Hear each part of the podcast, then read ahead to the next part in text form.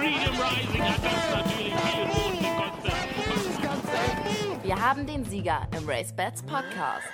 Ja, hallo und herzlich willkommen zum RaceBets Podcast Folge Nummer 11.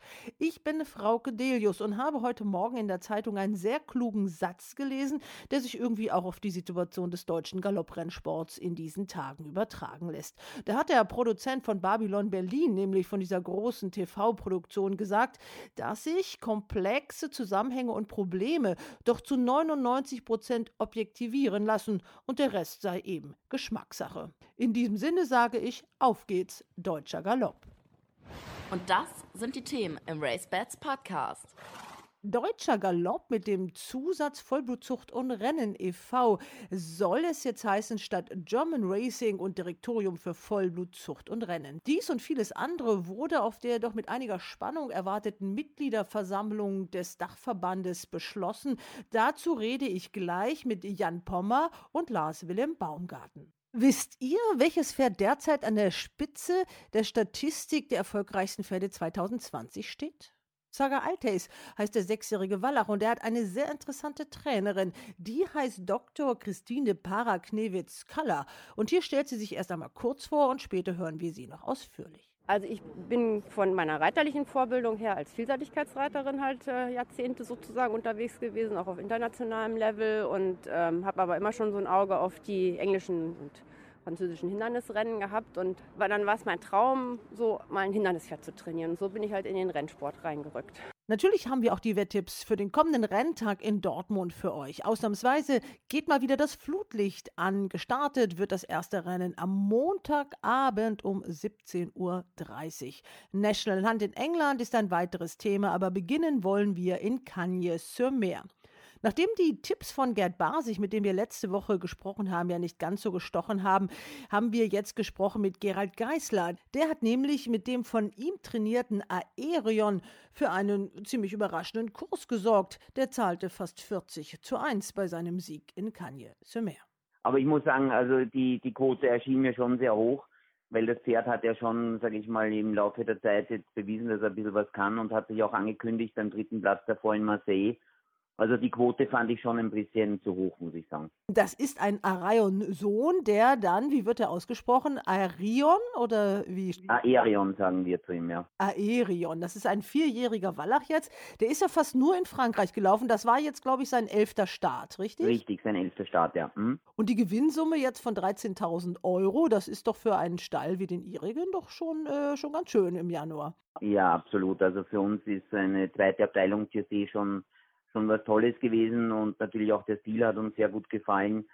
Wie gesagt, das Pferd hat sich ja schon zweijährig eigentlich ganz gut bei uns ähm, eingelebt, hat, hat da auch schon gezeigt, dass er ein bisschen galoppieren kann, war ja immer im Geld. Auch zweijährig, schon dreijährig hat man leider zwei Unterbrechungen, eine durch eine, dadurch, dass wir ihn gelegt haben und davor eine kleine ähm, Verletzung gehabt, also nichts Dramatisches jeweils, aber schon so kleine Pausen hatten wir und jetzt hat er sich jetzt so richtig wieder gefunden, Gott sei Dank. Ja, gelegt, das müssen wir vielleicht wirklich mal erklären, weil der RaceBets Podcast sich ja auch an die Anfänger äh, wendet. Das heißt also, dass er kein Hengst mehr ist, sondern. In den Wallachen-Status haben, wir, haben wir ihn gebracht. das ist auch nett umschrieben. Also es ist kein Hengst mehr, es ist ein Wallach und den Rest kann sich jeder denken. Ähm, Herr Geisler, Sie sind in Frankreich ja schon des Öfteren vertreten. Da ist eine, eine ziemlich äh, kopfstarke deutsche Delegation. Auch weil das Wetter schön ist, man kann Geld verdienen. Ähm, jetzt habe ich gehört von Ihnen, dass Sie gar nicht selbst äh, in Frankreich sind, sondern zu Hause in Iffezheim. Wie haben Sie das denn aufgeteilt? Ja, genau. Ich bin in Iffezheim, passe auf meine zwei Töchter auf und ähm, habe die Obhut auf die restlichen Pferde, die hier in Iffezheim noch stehen. Und meine Frau, die Eva Maria, ist in Kansemer, hat meinen Lehrling mitgenommen, die Anja Algöver. Und die sind jetzt zu zweit sozusagen für die fünf Pferde, die unten stationiert sind, zuständig. Also zwei Kinder und wie viele Pferde im Stall, die Sie betreuen müssen? Das sieht schon nach einer gewaltigen Aufgabe aus. Ja, 35 circa. Ne? Ich habe Gott sei Dank natürlich auch entsprechend gutes Personal. Das ist immer das Um und Auf bei so einer Tätigkeit. Ähm, sonst würde das alles nicht funktionieren. Was hören Sie von Ihrer Frau von der Stimmung da unten in Cagnes-sur-Mer? Das ist ja immer sehr angenehm dort. Auf jeden Fall bestimmt besser als das Wetter heute hier, oder? Ja, klar. Na, es ist natürlich ähm, auf jeden Fall deutlich milder vom Wetter her. Und es ist einfach auch, sage ich mal, ja im Prinzip bei uns in der Umgebung nicht viel los zurzeit. Also Straßburg, Nancy, die umliegenden französischen Bahnen, Wissenburg haben ja alle, sage ich mal, Winterpause. Auch bei uns in Deutschland ist ja nicht so wahnsinnig viel los, außer den Sandbahnen und Mülheim jetzt dieses Jahr. Und Kansium bietet halt innerhalb kürzester Zeit enorm viele Renntage für, für alle Pferde im Prinzip. Ja. Und ähm, das ist natürlich schon ein großer Vorteil. Die Stimmung ist natürlich bei uns im Stall jetzt hervorragend. Wir haben drei Starter gehabt, waren mit allen dreien im Geld, haben eins gewonnen, waren zweimal Dritter. Also bei uns ist natürlich momentan ähm, alles eitel Wonne Sonnenschein. Das Meeting geht ja noch einige Wochen. Haben Sie denn für die Wetter von RaceBets vielleicht auch noch ein paar Tipps jetzt äh, für die nächsten Renntage? Also ich habe am Montag meine nächsten beiden Starter und ähm, La Coyote ist, ist sicherlich ein, ein interessantes Pferd, denke ich, am Montag. Der ähm, neu dazugekaufte Irish Emperor der ist jetzt seit ein paar Tagen bei uns äh, im Stall. Den haben wir am 15. Januar in Kansemer in einem Reklamé erwerben können. Ähm, da kann ich noch nicht ganz so viel sagen, aber der sollte normalerweise auch eine kleine Chance haben. Ist natürlich mit dem Gewicht, hat er schon eine schwere Aufgabe vor sich. Ein Wort noch zu den Trainingsbedingungen in Baden-Baden. Da gab es ja so ein bisschen einen Abschied eines Trainers mit Pauken und Trompeten, der nach Frankreich gewechselt ist, weil er sagt, die Trainingsbedingungen sind nicht so, wie ich mir das für meine Pferde vorstelle. Was sagen Sie denn dazu? Ja, Punkt eins ist, ich glaube nicht, dass das der einzige Grund war, warum er ähm, über die Grenzen hinaus ins Ausland gewechselt hat. Also ich glaube, es sind nicht nur unsere Trainingsbedingungen wahrscheinlich daran schuld gewesen, sonst wäre er innerdeutsch gewechselt. Klar, es ist so, eine Sandbahn muss immer wieder renoviert und gepflegt werden. Da haben wir bestimmt Defizite und das wird aber auch hoffentlich passieren, dass die also sozusagen möglichst rasch ähm, kompensiert werden und dass man jetzt raschestmöglich etwas tut. Ähm, aber ich glaube, generell ist es in Deutschland mit den Sandbahnen schwierig, weil eben viel Geld investiert werden muss in die Renovierung von Sandbahnen und ähm, das fehlt uns leider. Ja, zu diesen Problemen haben wir dann auch gesprochen mit Jan Pommer und Lars Willem Baumgarten. Da gab es ja jetzt die Mitgliederversammlung und der Rennsport hat wirklich einiges zu stemmen. Vielen Dank erstmal nach Iffezheim, Gerald Geisler und Ihnen, Ihrer Familie und vor allem auch den Pferden Hals und Bein. Ganz lieben Dank. Wiederhören. Aus dem sonnigen Südfrankreich wechseln wir in den deutschen Galopprennsport. Saga Altheis habe ich euch schon ein bisschen vorgestellt. Der sechsjährige Wallach hat zwei Rennen dieses Jahr schon gewonnen, führt damit die Statistik der erfolgreichsten Pferde in 2020 an, was natürlich an so einem 24. Januar noch nicht besonders aussagekräftig ist. Aber seine Trainerin ist sehr interessant. Sie ist Vielseitigkeitsreiterin, somit auch wirklich ein gutes Bindeglied zwischen der Reiterei und dem Galopprennsport. Und sie ist sehr fasziniert von den Vollblutpferden. Und sie erzählt uns in diesem Interview, wie sie überhaupt dazu gekommen ist, wie sie ihre Pferde trainiert und vor allem, was sie an den Vollblutpferden so toll findet. Wir sind ja auch die letzten Jahre immer auf der Hindernisbahn mit unseren Pferden unterwegs gewesen so dass wir in dem Flachrennbereich halt noch so ein bisschen ein unbekannter Name sind. Wie viele Pferde haben Sie denn im Training? Wir haben momentan vier Pferde im Training. Also alle Pers Perspektive auch auf die Hindernisrennen. Aber jetzt haben wir einen, der gut die deutschen Sandbahnen kann. Dann gehen wir auch im Winter weiter und trainieren, solange das Wetter das hergibt. Was fasziniert Sie denn an diesem Sport? Warum macht man sowas? Wie kommt man dazu? Also ich bin von meiner reiterlichen Vorbildung her als Vielseitigkeitsreiterin halt äh, Jahrzehnte sozusagen unterwegs gewesen, auch auf internationalem Level und habe aber immer schon so ein Auge auf die englischen und französischen Hindernisrennen gehabt und dann war es mein Traum, so mal ein Hindernispferd zu trainieren. Und so bin ich halt in den Rennsport reingerückt. Und natürlich gehört zum Hindernisrennen trainieren auch, dass die ein paar ordentliche Arbeiten gehen und dann gehen die als Konditionsrennen auch bei uns die Hindernispferde immer mal ein äh, Flachrennen und ja, so sind wir jetzt in den Sport dann so reingerückt. Mir, ja, also mir macht es insbesondere viel Spaß, Pferde auf einem gewissen Leistungsniveau fit zu trainieren und dann auch die antrainierte Leistung sozusagen dann auf den Punkt abzufragen.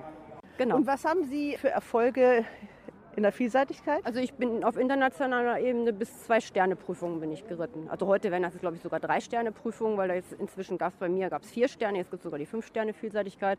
Also ich habe auch in Belgien Vielseitigkeit gewonnen, in Holland viel geritten. Also wir kommen aus niedersächsischen Zeiten, da gibt es auch noch so eine Anekdote, der Professor Gerhard Sübrecht, mit dem bin ich früher zusammen Vielseitigkeit geritten und äh, da kenne ich also auch ähm, eigentlich einige, die halt über äh, ja im Vollbesport, die ich dann wieder getroffen habe, weil die halt äh, auch früher Vielseitigkeit Vielseitigkeit geritten sind, ist eigentlich auch ganz nett.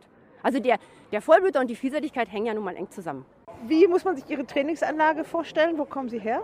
Also wir kommen aus Brüggen, das ist im Kreis Viersen, kurz vor der holländischen Grenze auf der Höhe Venlo. Und wir haben eine kleine Anlage, eine 500-Meter-Bahn und fahren ein bis zweimal zum Arbeiten nach Weiler Swiss zu Christian von der Recke, reiten da unsere Arbeiten, die schnellen Arbeiten und das Konditionstraining und auch das Springen machen wir inzwischen zu Hause. Was fasziniert Sie an dem Vollblut? Was ist anders als an Reitpferden? In der Vielseitigkeit sind ja auch mal Vollblutpferde bin unterwegs. Immer, bin immer sehr blutgeprägte Pferde, auch reine Vollblüter im Sport geritten. Einfach diese Sensibilität und dieses, dass man mit dem Pferd einfach so eng zusammenwächst und diese geballte Kraft, die man dem Pferd dann irgendwo so antrainieren kann und dieses Leistungsvermögen und der Leistungswille und dieses äh, ja, das Pferd, das hat einfach viel Herz. Das will dann seine Leistung auch geben und das fasziniert mich an dem Vollblut selber. Wo ist denn genau jetzt der Unterschied zu einem Hannoveraner meinetwegen oder einem Holsteiner oder einem Vollblut? Was unterscheidet diese Pferde voneinander? Auch optisch. Also Vollblüter und blutgeprägte Pferde stehen natürlich in einem etwas leichteren, beweglicheren, sag ich mal so agileren Typ. Sie lassen sich also schneller eigentlich auf einen, auf einen, auf einen Leistungshöhepunkt hintrainieren, weil sie einfach von ihrer Zuchtgeschichte her auch ja darauf selektiert wurden und haben einfach eine viel schnellere Auffassungsgabe. Sie sind einfach, muss man sagen, intelligenter. Also ob das jetzt äh, der Vollblüter an sich ist oder halt Vollblutabkömmlinge. Die Trakener sind auch, also sind sehr vollblutgeprägte Pferde, die halt auch, da muss man ein Händchen für haben. Das sind sehr feinfühlige Pferde und die geben wirklich nachher alles für ihre Pferde, äh, wenn es darauf ankommt. Also das fasziniert so. Äh, für ihre Besitzer, Entschuldigung, ja.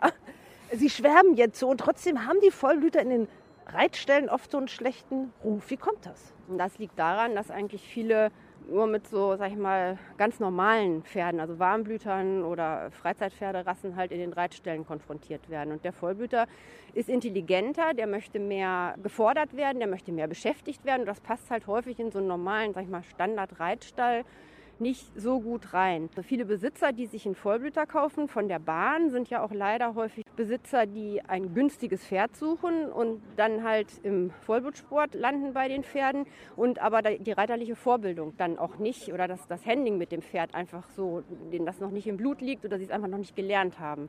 Und das ist dann die Schwierigkeit, dass solche Pferde dann im Reitstall einen schlechten Ruf bekommen, weil dann funktioniert es nicht gut, das sind wir dann halt als Spinner abgetan oder haben einfach oft einen schwierigen Stand. Und ich habe ja auch schon also mehrfach, und das liegt mir halt auch daran, dass wenn ich meine Rennpferde werden bei mir auch normal wie Reitpferde geritten, die gehen auch auf den Reitplatz, sodass ich immer denen schon ein Grundgerüst mitgebe für ihre spätere, zweite, sage ich mal, äh, Karriere unter dem Sattel. Und da muss man natürlich gucken, dass man dann einen passenden Reiter bekommt, der auch ne, ein bisschen feinfühlig ist, der auch eine gewisse reiterliche Vorbildung hat oder aber ein Reitlehrer, Reitlehrerin an der Hand, der sich mit solchen Umschulungen, das sind einfach Umschulungen fürs Pferd auskennt oder aber das, das Pferd, also das Pferd muss zum Reiter passen, will ich damit sagen. Und das ist halt oft das Schwierige. Da wird einfach nur ein Stück Pferd gekauft und das ist halt ein Reitpferd und daran hapert es dann häufig schon. Also einfach geht die Umstellung nicht, aber gibt es irgendetwas, was Vollblutpferde nicht können oder können die theoretisch alles? Die können alles. Das haben ja Vollblüter auch schon gezeigt, dass sie schon in hoher Klasse Dressur gegangen sind, Springen gegangen sind. Äh, in der Vielseitigkeit, das ist natürlich ein prädestiniertes Pferd für die Vielseitigkeit, wenn es ein bisschen Größe und Gangvermögen mitbringt. Springen kann fast jedes Vollblut, einfach von der Galoppade her liegt denen das Springen auch im Blut, sodass man da also eigentlich alle Reitsportsparten. Es gibt auch Pferde, die unterm Westernsattel Trainingprüfungen gehen oder Barrel Race. Äh, ja, bei den Kutschpferden wird es vielleicht dann schon etwas dünner. Kutschpferde gibt es auch. Aber Es gibt auch Kutschpferde, die wirklich äh, Rennpferde aber, aber das ist jetzt nicht so die Regel. Ne? Aber die kann man für alle Disziplinen benutzen. Es sind ja nach einer gewissen Umschulungsmaßnahme und da muss man immer eigentlich so eine Zeit auch vom Jahr oder anderthalb rechnen. Es ist wie mit einem jungen Pferd von der Pike auf wieder anfangen. Das Pferd muss in eine ganz andere Balancehaltung unterm Reiter. Es hat ganz andere Muskulatur, muss es zur Verfügung haben für die neue Reitpferdenutzung, sodass man das nicht von jetzt auf gleich halt so eine Umschulung machen kann, sondern es ist einfach eine Entwicklung. Und dann macht der Vollblüter alles mit. Die Yachtpferde kenne ich auch, die einige Voll, äh, Vollblüter, die Yachtpferde geworden sind. Also hinter, den, ne, hinter der Meute. Also je nach Veranlagung, das ist wie im normalen Warmblutsport auch. Da gibt es auch Pferde, die halt für Dressur, für Springen, für Vielseitigkeit mehr geeignet sind. Und so findet man das unter den Vollblütern auch. Ich habe einen Vollblüter verkauft, der geht jetzt hohe Schule Dressur mit spanischem Schritt und allen Seitwärtsgängen und Pirouetten und alles. Ist das? Das ist äh, Mountain Cougar. Der war wohl nicht bei uns im Rennsport, aber der war in Norwegen bei der gelaufen und den haben wir über einen äh, Stall von der Recke damals gekauft. Damals noch, als ich Vollblüter gekauft habe zum Umschulen für den Reitsport. Ja, und so sind wir dann da halt beigeblieben. Und dann diese oft ja auch unerfahrene Pferdemädchen, die diese Pferde dann am Stall haben, die zeigen dann mit dem Finger auf dem Rennsport. Das ist ja eigentlich komplett falsch. Dann, Genau, ne? das ist auch falsch. Also man muss die, die Öffentlichkeit einfach ein bisschen dafür auch vielleicht begeistern, dass, dass man eigentlich, wenn man sich einen Vollblüter von der Bahn kauft, sich das wie ein, ein ziemlich rohes dreijähriges Pferd vorstellen kann und dass man den dann vier- oder fünfjährig, also oder dann den Vollblüter halt zwei Jahre später, dann auch äh, nach einer gewissen Ausbildung und Umschulungszeit dann halt auch für alle Sparten nutzen kann. Aber das heißt auch, dass ein gewisses reiterliches Vermögen und Erfahrung da sein muss. Ein weiterer Kritikpunkt ist ja auch, dass die Vollblüter doch so früh angeritten werden, also auch schon zweijährig Rennen laufen. Da sagen ja auch wirklich, ich meine, selbst meine eigene Nichte, die auf so einem Tierschutzhof reitet, die hat sich geweigert, mit auf die Rennbahn zu kommen, weil die sagt, oh Mensch, die reiten die so früh an und dann haben die einen Senkrücken und sind völlig kaputt. Da habe ich gesagt, ist das denn überhaupt ein Vollblutpferd, von dem du redest? Das wusste sie gar nicht. Das sind einfach nur so Vorurteile, die da so wirklich auch gerade durch die sozialen Medien geistern.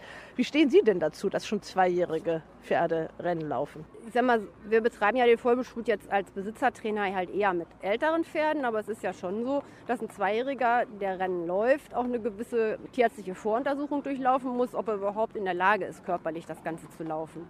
Und insofern fallen ja, also ich weiß nicht, wo der Prozentsatz liegt, aber mindestens die Hälfte der Pferde schon mal durch, dass die dann gar nicht zweijährig laufen können, weil sie diese Voraussetzung gar nicht erfüllen und dann halt doch dreijährig erst debütieren. Und insofern ist das schon okay. Also der, der Vollblüter ist ja, soll, also ist ja als frühreifes Pferd, nicht alle Linien, nicht alle äh, Zuchtlinien, aber als frühreifes Pferd gezüchtet worden. Können wir jetzt noch mal ganz kurz, weil ich habe ja die echte Fachfrau hier. Können Sie mal so ein bisschen schwärmen über die Optik so eines Pferdes? Das sind ja auch wirklich absolute Athleten, ne? Genau. Und was halt häufig einen erstmal anspricht, ist diese, diese leistungsgeprägte Gruppe, also wo diese geballte Energie und die Kraft für die Galoppade dann auch äh, überhaupt äh, erstmal möglich wird. Der Rücken soll gut bemuskelt sein. Die Pferde sollen halt auch einen guten Gang haben, weil ein Vollblüter, der keinen guten lockeren Schritt oder einen schönen lockeren Trab geht, galoppiert auch nicht frei über den Körper. Also das Pferd soll ja seinen ganzen Körper benutzen können und dann bilden sich ja auch erst die Muskeln so aus, dass er nachher auch eigentlich seine volle Leistungsfähigkeit hat.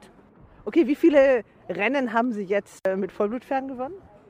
Oh, da muss ich jetzt gerade überlegen. Ich glaube, das ist jetzt unser. Also, ich habe bislang dreimal Sonsbeck und zweimal Dortmund gewonnen. Sonsbeck können wir gut, weil ich auf meiner kleinen Bahn gut, gut enge Bögen trainieren kann. Und im Hindernisrennen glaube ich drei. Ist noch nicht so viel. Also noch nicht ganz Aber man gewinnt auch nicht so ganz. Nee, man gewinnt auch nicht so ganz leichten Rennen, würde ich sagen. Also ist doch das heute schon ein ganz toller Tag. Nochmal herzlichen Glückwunsch zum Sieg heute mit Saga Alte. Dankeschön. Sowas sind die richtig tollen Momente im Rennsport. Da trifft man jemanden, den man eigentlich kaum kennt, von dem man wenig weiß, interviewt ihn und dann sprudelt's einfach nur so. Was für ein Plädoyer für die Vollblutpferde und für die Möglichkeiten, die auch nach der Rennbahnkarriere für sie noch da sind. Vorausgesetzt natürlich, man weiß, worauf man sich einlässt und man hat das reiterliche Vermögen dazu. Zufällig ist mir dazu bei meinem letzten Besuch in der Rennbahnstraße 154 in Köln dem Sitz vom noch Direktorium für Vollblutzucht und Rennen eine Broschüre in die Hände gefallen. Die heißt Die Karriere nach der Karriere Vollblüter in Zucht, Sport und Freizeit. Vielleicht kann man ja aus dem Interview noch das ein oder andere Argument mit einfügen, denn ändern muss man die Broschüre sowieso. Oben auf dem Titel der Broschüre ist das alte Logo noch zu sehen, German Racing. Das wird es so nicht mehr geben. Ab sofort heißt alles Deutscher Galopp. Auch das Direktorium für Vollblutzucht und Rennen wird damit integriert und, und damit als eigener Name nicht mehr da sein. Jetzt kann man diesen neuen Namen oder das neue Logo, das ja immer noch nicht offiziell vorgestellt worden ist, der Öffentlichkeit jedenfalls nicht finden, wie man will. Es ändert nichts. Beschlossen ist beschlossen und ein demokratischer Prozess ist ein demokratischer Prozess. Das muss man jetzt so hinnehmen, wie es ist. Man kann vielleicht in ein paar Jahren nochmal nachschauen, ob es richtig war, aber dann ist es vielleicht auch zu spät, denn die Zeiten sind für den deutschen Galopprennsport schwierig. Man kann aber trotzdem natürlich darüber reden, wie sind Entscheidungen zustande gekommen und wie werden sie kommuniziert. Dazu muss man wissen, dass die Presse zu solchen Sitzungen nicht eingeladen ist, also die eigentlich theoretisch gar nicht berichten kann, was da passiert ist. Der Verband selber hat erst am Mittag darauf eine Pressemitteilung veröffentlicht, über die wir gleich noch ausführlich reden werden, diese dann auch erst wiederum am frühen Abend bei Facebook veröffentlicht. Die Leute wollten aber wissen, was ist da passiert? Gerade die Galoppsport-Community, von denen viele ja wirklich existenziell von diesem Sport abhängen. Wir haben wirklich Facebook-Anfragen gekriegt. Hey, was ist da passiert? Könnt ihr berichten? Und das haben wir auch getan, weil wir natürlich wissen, wie die Öffentlichkeitsarbeit des Verbandes oft läuft, Kontakte haben. Wir bei TOF Times waren schon äh, so eine knappe Viertelstunde nach der Sitzung online mit unseren ersten Nachrichten und das ist auch wirklich vielfach angeklickt worden. Über 21.000 Mal, das ist für Galopprennsport sehr, sehr viel. Das heißt, die Leute wollen wissen, was ist da los, was ist da passiert. Das ist natürlich bei Galopp Online dann auf der Webseite dann auch erschienen. Und beim Verband kommt dann eine Meldung, die ich euch jetzt mal im Wortlaut vorlese. Keine Angst, so lang ist es nicht, aber inhaltsreich ist es auch nicht gerade. Bei der gestrigen Mitgliederversammlung des Dachverbandes des deutschen Galopprennsports wurden bedeutende Entscheidungen für eine positive Zukunftsgestaltung getroffen. In Köln trafen sich Mitglieder und Delegierte, um gemeinsam über Schwerpunktthemen der Verbandsarbeit zu beraten. Im Mittelpunkt der Zusammenkunft stand die Verabschiedung der neuen Satzung. Diese wurde so gefasst, dass die künftige Verbandsarbeit schlanker und effizienter gestaltet werden kann. Außerdem wurde der neue Markenauftritt präsentiert und verabschiedet. Dieser wird am Donnerstag der kommenden Woche, 30.01.20, im Rahmen des Spobis in Düsseldorf der Presse und Öffentlichkeit vorgestellt. Was Spobis ist, wird gleich auch noch erklärt im Verlauf dieses Podcasts. Dr. Michael Vesper, Präsident des Direktoriums für Vollblutzucht und Rennen e.V., erklärt, das sind wichtige Schritte für die Zukunftsfähigkeit des deutschen Galopprennsports. Es fehlt da, Galopprennsport steht da nur egal. Ich freue mich, dass wir nach den intensiven Beratungen und Vorarbeiten der letzten Monate den deutschen Galopprennsport zukunftsfähig gestalten. Punkt. Das war's. Also, wie heißt das neue Logo? Wird nicht erwähnt. Was ist da überhaupt beschlossen worden? Wie sind die neuen Verbandsstrukturen? Es wird nichts erklärt und nichts gesagt. Das heißt, wer nicht in den sozialen Medien unterwegs ist, und davon soll es im deutschen Galopprennsport hier einige geben, erfährt eigentlich fast gar nichts. Kriegt ein bisschen was, wenn er denn überhaupt online ist, bei Galopp Online zu lesen, ein paar Häppchen und bei Tove Times ein Happen und muss dann auf die Sportwelt warten, die dann vielleicht, wenn er Glück hat, am heutigen Freitag erscheint, wenn sie nicht gar erst am Samstag im Briefkasten ist. Da geht es um neue Strukturen, wo es neue Machtverhältnisse innerhalb eines Verbandes geben wird. Da geht es um wirklich entscheidende Dinge, die auch alle Aktiven im Rennsport betreffen. Und der Verband schreibt so eine Meldung. Und darüber darf man diskutieren. Auch darüber, wie diese Entscheidungsfindung über den neuen Namen überhaupt zustande gekommen ist. Also, wir reden jetzt über das, was äh, die Galoppsportwelt eigentlich in dieser Woche auch bewegt hat. Da gab es am Dienstag eine Mitgliederversammlung, auf der Richtungsweisendes besprochen worden ist. Es war eine lange Sitzung, sieben Stunden habe ich gehört. Ist das richtig? Ich spreche jetzt mit zwei Herren, die dabei waren. Das ist einmal Jan Pommer, Geschäftsführer für PR und Marketing beim noch Direktorium für Vollbezucht und Rennen. Hallo, Herr Pommer, schön, dass Sie dabei sind. Und auf der anderen Seite Lars Wilhelm Baumgarten. Lars, du bist viele vieles in diesem Sport. Vor allem erstmal bist du Besitzer, stolzer Besitzer eines Rennpferdes, das das Derby gewinnen soll nächstes Jahr, ne? Das wäre ganz schön, ja. Schönen guten Tag. Ja, also man wird in diesem Rennsport auch immer an den Pferden gemessen. Und da bist du jetzt eigentlich in die obere Liga aufgestiegen. Du hast letztes Jahr schon den Derby-Zweiten gehabt. Jetzt hast du den Derby-Favoriten mit Wonderful Moon, äh, der das Ratibor-Rennen gewonnen hat. Das heißt, dann wird man richtig ernst genommen, wenn man auch gute Pferde hat. Das, wenn das der einzige Grund ist, warum man ernst genommen wird, dann sollte man auch zweifeln, ob man bei der richtigen Veranstaltung dabei ist. Na, wir müssen ja ein bisschen locker anfangen. Also du bist in diesem Sport jetzt in welcher Funktion tätig und wie wirst du es zukünftig sein? Ja, ich bin am, ähm, im August auf der Mitgliederversammlung der Besitzervereinigung in den Vorstand der Besitzervereinigung für Vollbezucht und Rennen gewählt. Und diese Vereinigung stellt ja Delegierte für die Mitgliederversammlung des Direktoriums für Vollbezucht und Rennen e.V.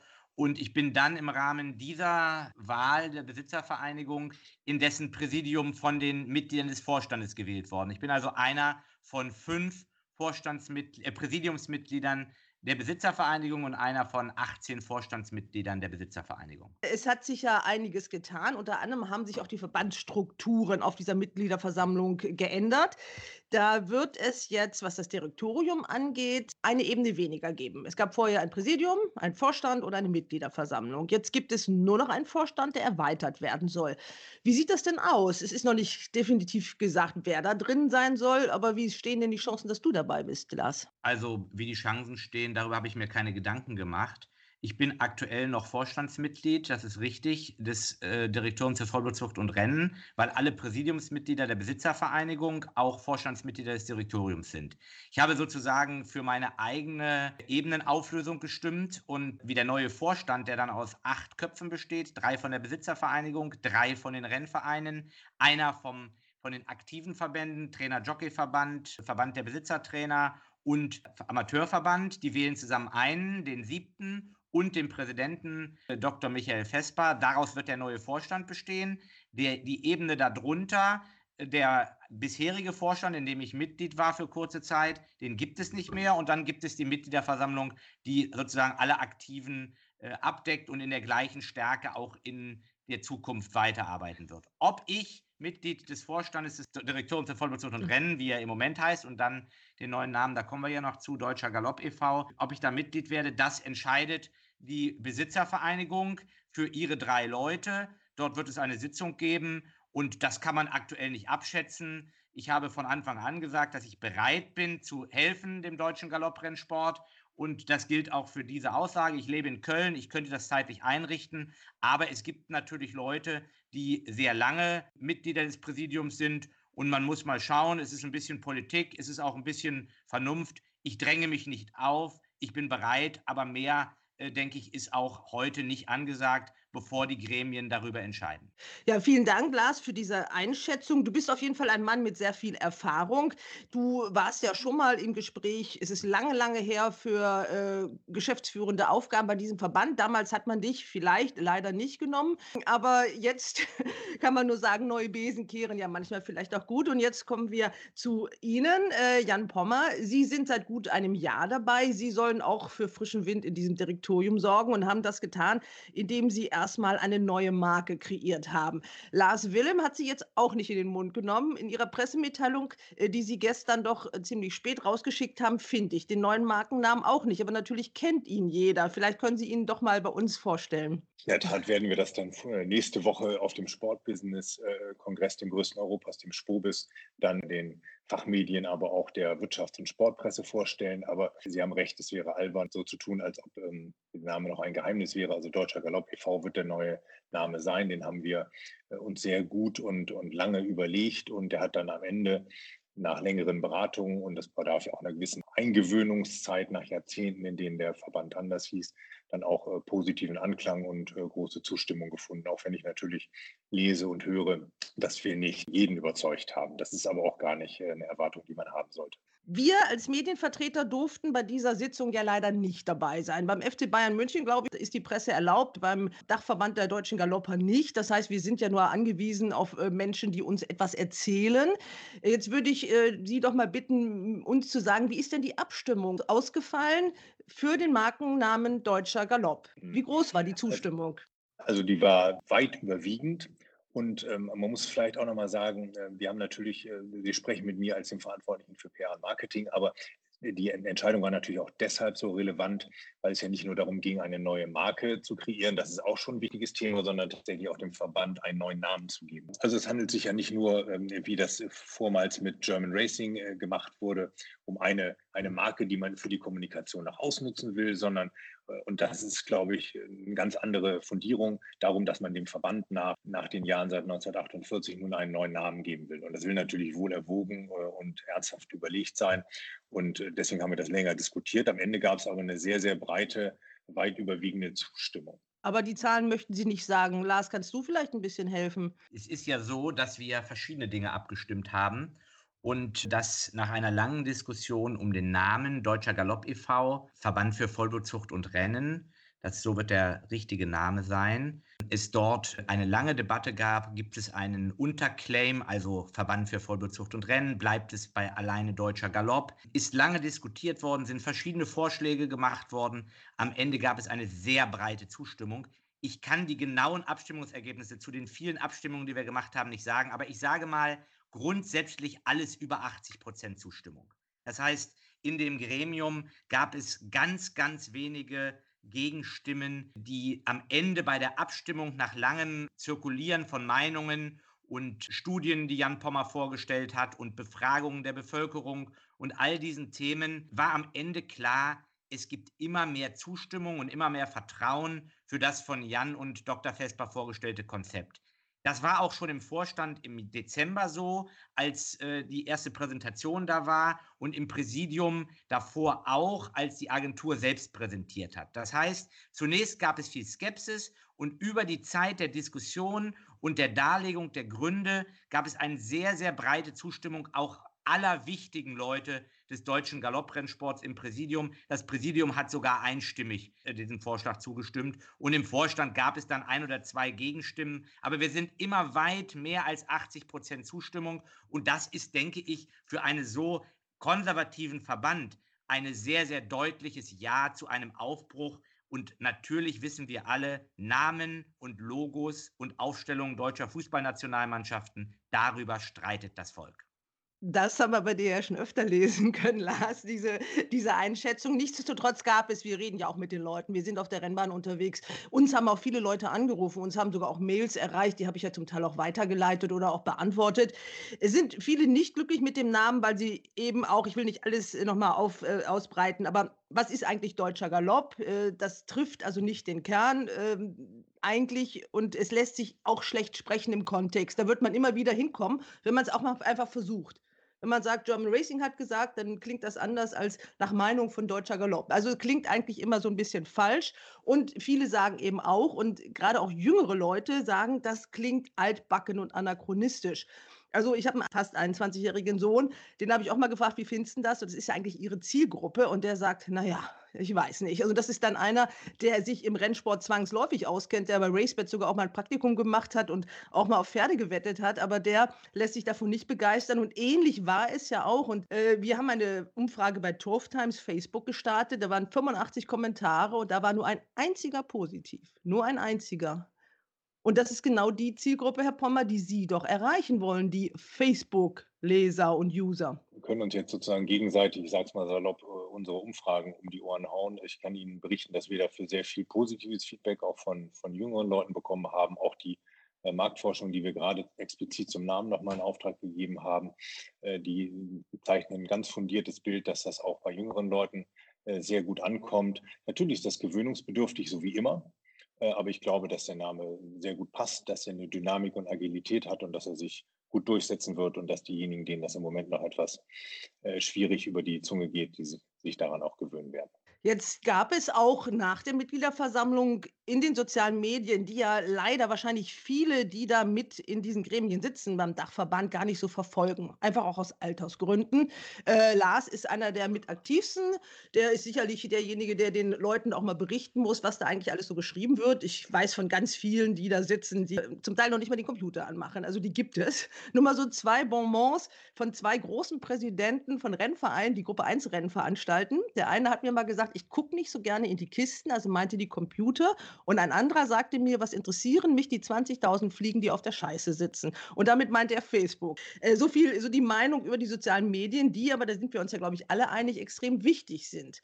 Nichtsdestotrotz sind Sie da mit Ihrem Auftritt zu Ihren Neuerungen, Herr Pommer, sehr verschämt. Also die haben vor 17 Stunden, also gestern gegen 18 Uhr, auf Facebook mal hochgeladen, dass es eine Mitgliederversammlung gab, nur mit zwei Zeilen und dann verlinkt.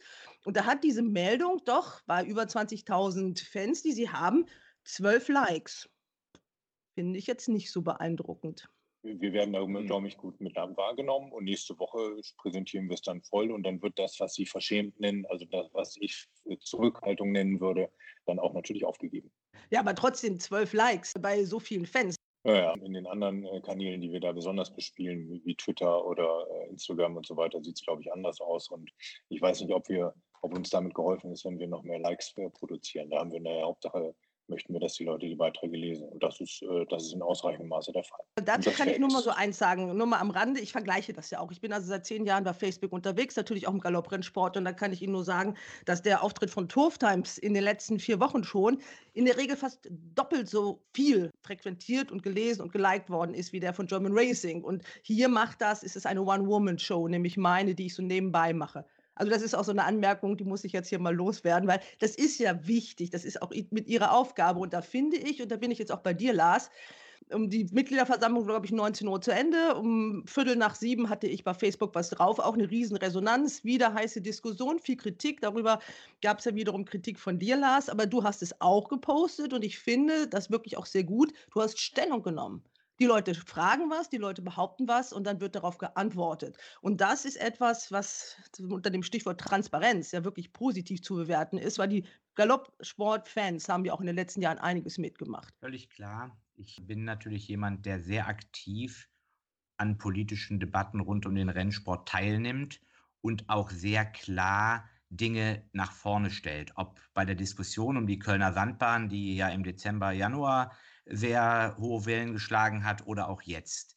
Ich sehe nicht, dass wir hier äh, Geheimnisse behalten müssen, sondern ich bin eindeutig dafür, dass der deutsche Galopprennsport seine wirtschaftliche Lage, seine politischen Entscheidungen und auch seine Wege, wie sie zustande gekommen ist, sehr transparent und sehr klar mit der Fangemeinde diskutiert. Ich weiß, dass das problematische Debatten sind.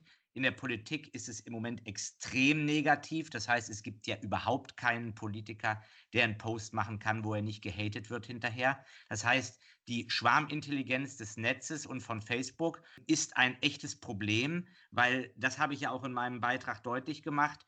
Wir haben hier eine Entscheidung getroffen, die 80 Prozent in Einzelabstimmung und nachher sogar mehr aller Delegierten aus allen Rennvereinen, aus allen Besitzervereinigungen, aus allen aktiven Verbänden zugestimmt haben. Und die Schwarmintelligenz da draußen interessiert das herzlich wenig. Die sagt, wir wissen es besser, ihr müsst das anders machen. Die Galopp-Community ist schon extrem gut informiert, weil ja alle auch irgendwo involviert sind, auch viele von diesem Sport leben und die Gemeinschaft, die Community auch relativ klein ist aber die wissen viele Zusammenhänge eben nicht. Und das ist wichtig. Also wenn da zum Beispiel behauptet wird, äh, sei es die Erhöhung der Preise für die Legitimationskarten. Und die sagen dann alle, ja, das kommt ja gar nicht bei den Rennvereinen an, das kassiert ja der Verband und warum sollen wir so viel bezahlen? Und was du da geschrieben hast, das finde ich gut. Du hast es einmal kommentiert, indem du gesagt hast, natürlich geht es auch an die Rennvereine, weil wir die auf, an anderen Stellen unterstützen mit Gewinnpreisen und so weiter.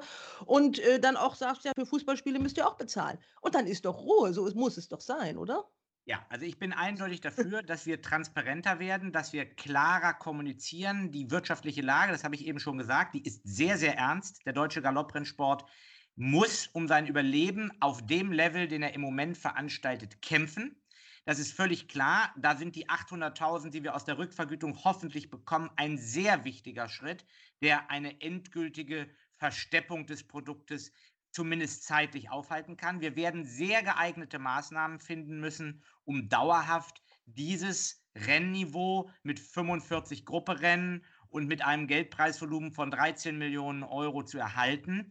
Das müssen alle wissen, die Fans dieses Sports sind. Und wir müssen möglicherweise auch damit leben, dass wir äh, dieses Niveau so nicht halten können. Und ich bin dafür, dass wir das aber sehr offen und sehr transparent mit der Community diskutieren und dass wir versuchen, so viele wie möglich Kritiker mitzunehmen. Aber wir müssen auch wissen, es gibt Menschen, die kritisieren alles und jedes und manches auch noch sehr unsachlich und die muss man dann auch in so einer Diskussion irgendwann loslassen. Ja, aber trotzdem, man muss auf sie eingehen. Und dann sehe ich nochmal zurückzukommen auf diese Pressemitteilung, diese Pressemitteilung, die vom Verband kommt. Ich kann nur sagen, da steht ja eigentlich fast gar nichts drin. Ist das, was du da gemacht hast, nicht eigentlich auch Aufgabe des Verbandes mit deiner doch relativ kopfstarken Abteilung mittlerweile, die da äh, im Marketing unterwegs ist? Diese Diskussion haben sie sich nicht gestellt. Es wurde vorher nicht gefragt. Man hätte ja diesen, dieses neue Logo auch mal ein bisschen vorher präsentieren können. Das war auch das, was ich aus der Sitzung der Mitgliederversammlung gehört habe, dass viele gesagt haben, wir hatten überhaupt keine Chance, uns damit auseinanderzusetzen, uns das Logo anzugucken. Also die fühlten sich auch so ein bisschen überfahren.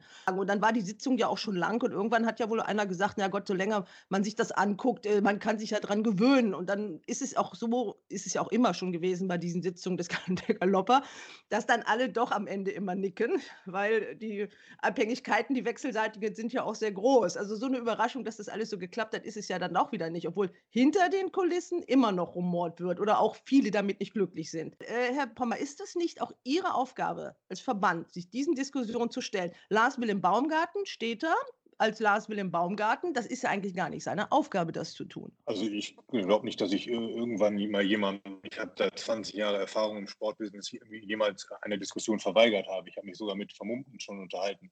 Äh, also das ist äh, für mich überhaupt gar kein Problem das, was äh, bei Facebook bei German Racing jetzt auf dem Kanal läuft, das ist äh, hübsch und bunt. Inhaltlich, was da passiert, ist, ist ja wirklich eher sehr soft und sehr seicht. Und äh, wichtige Themen wie die haben sie ja gar nicht angestoßen. Also wenn man das nicht vernünftig postet, dann kann sich auch keine Diskussion entwickeln. Also mir fehlt da schon ein bisschen was. Sie haben recht, ich habe es nicht für nötig. Äh, also erstmal bedauere ich das natürlich. Ich, äh, sie haben ja selbst gesagt, es findet andernorts statt. Insofern wird da, glaube ich, niemandem das Wort abgeschnitten.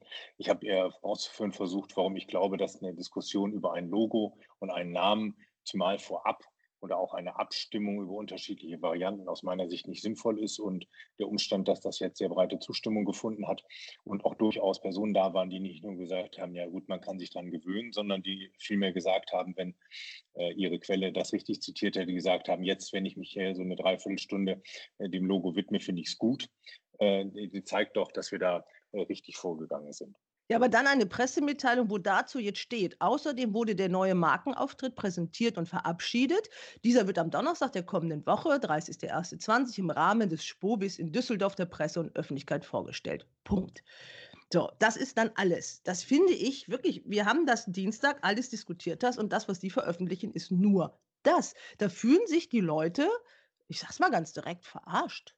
Wenn ich jetzt nicht Turf Times hätte und Galopp Online, die Sportwelt erscheint ja auch nicht so oft jetzt, weil wir nur sehr wenig Rennen haben, und eben Lars Wilhelm Baumgarten. Ich bin angerufen worden, wirklich nach dem Motto, was gibt's Neues? Was hast du gehört von dieser Mitgliederversammlung? Die Leute wollen das wissen. Sie kommen dann 24 Stunden nach Ende mit so einer Meldung daher. Wir haben die Entscheidung für uns getroffen, dass wir das da, äh, wo wir neue Sponsoren sehen, wo wir die Wirtschaftspresse sehen, dass wir das dort, wo wir die allgemeine Sportpresse sehen, da stattfinden lassen, nächste Woche Donnerstag.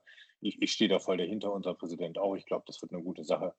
Und äh, ja, und ein äh, Informationsdefizit im engeren Sinne gibt es ja nicht. Wir sprechen ja gerade darüber. Ich sage mal, wir sind eine schnelllebige Zeit heutzutage. Äh, das erscheint dann am Freitag und am Dienstag war die Sitzung. Äh, Spobis weiß auch nicht jeder, was es ist. Da habe ich jetzt auch noch mal geguckt. Ich wohne ja Gott sei Dank in Düsseldorf, gucke mir das dann vielleicht an. Also die Spobis ist Europas größtes Sport-Business-Event. Da sind sie dann äh, zusammen mit der Fußball-Bundesliga und der Eishockey-Liga und allen großkopferten Sportmanagern dieser Welt.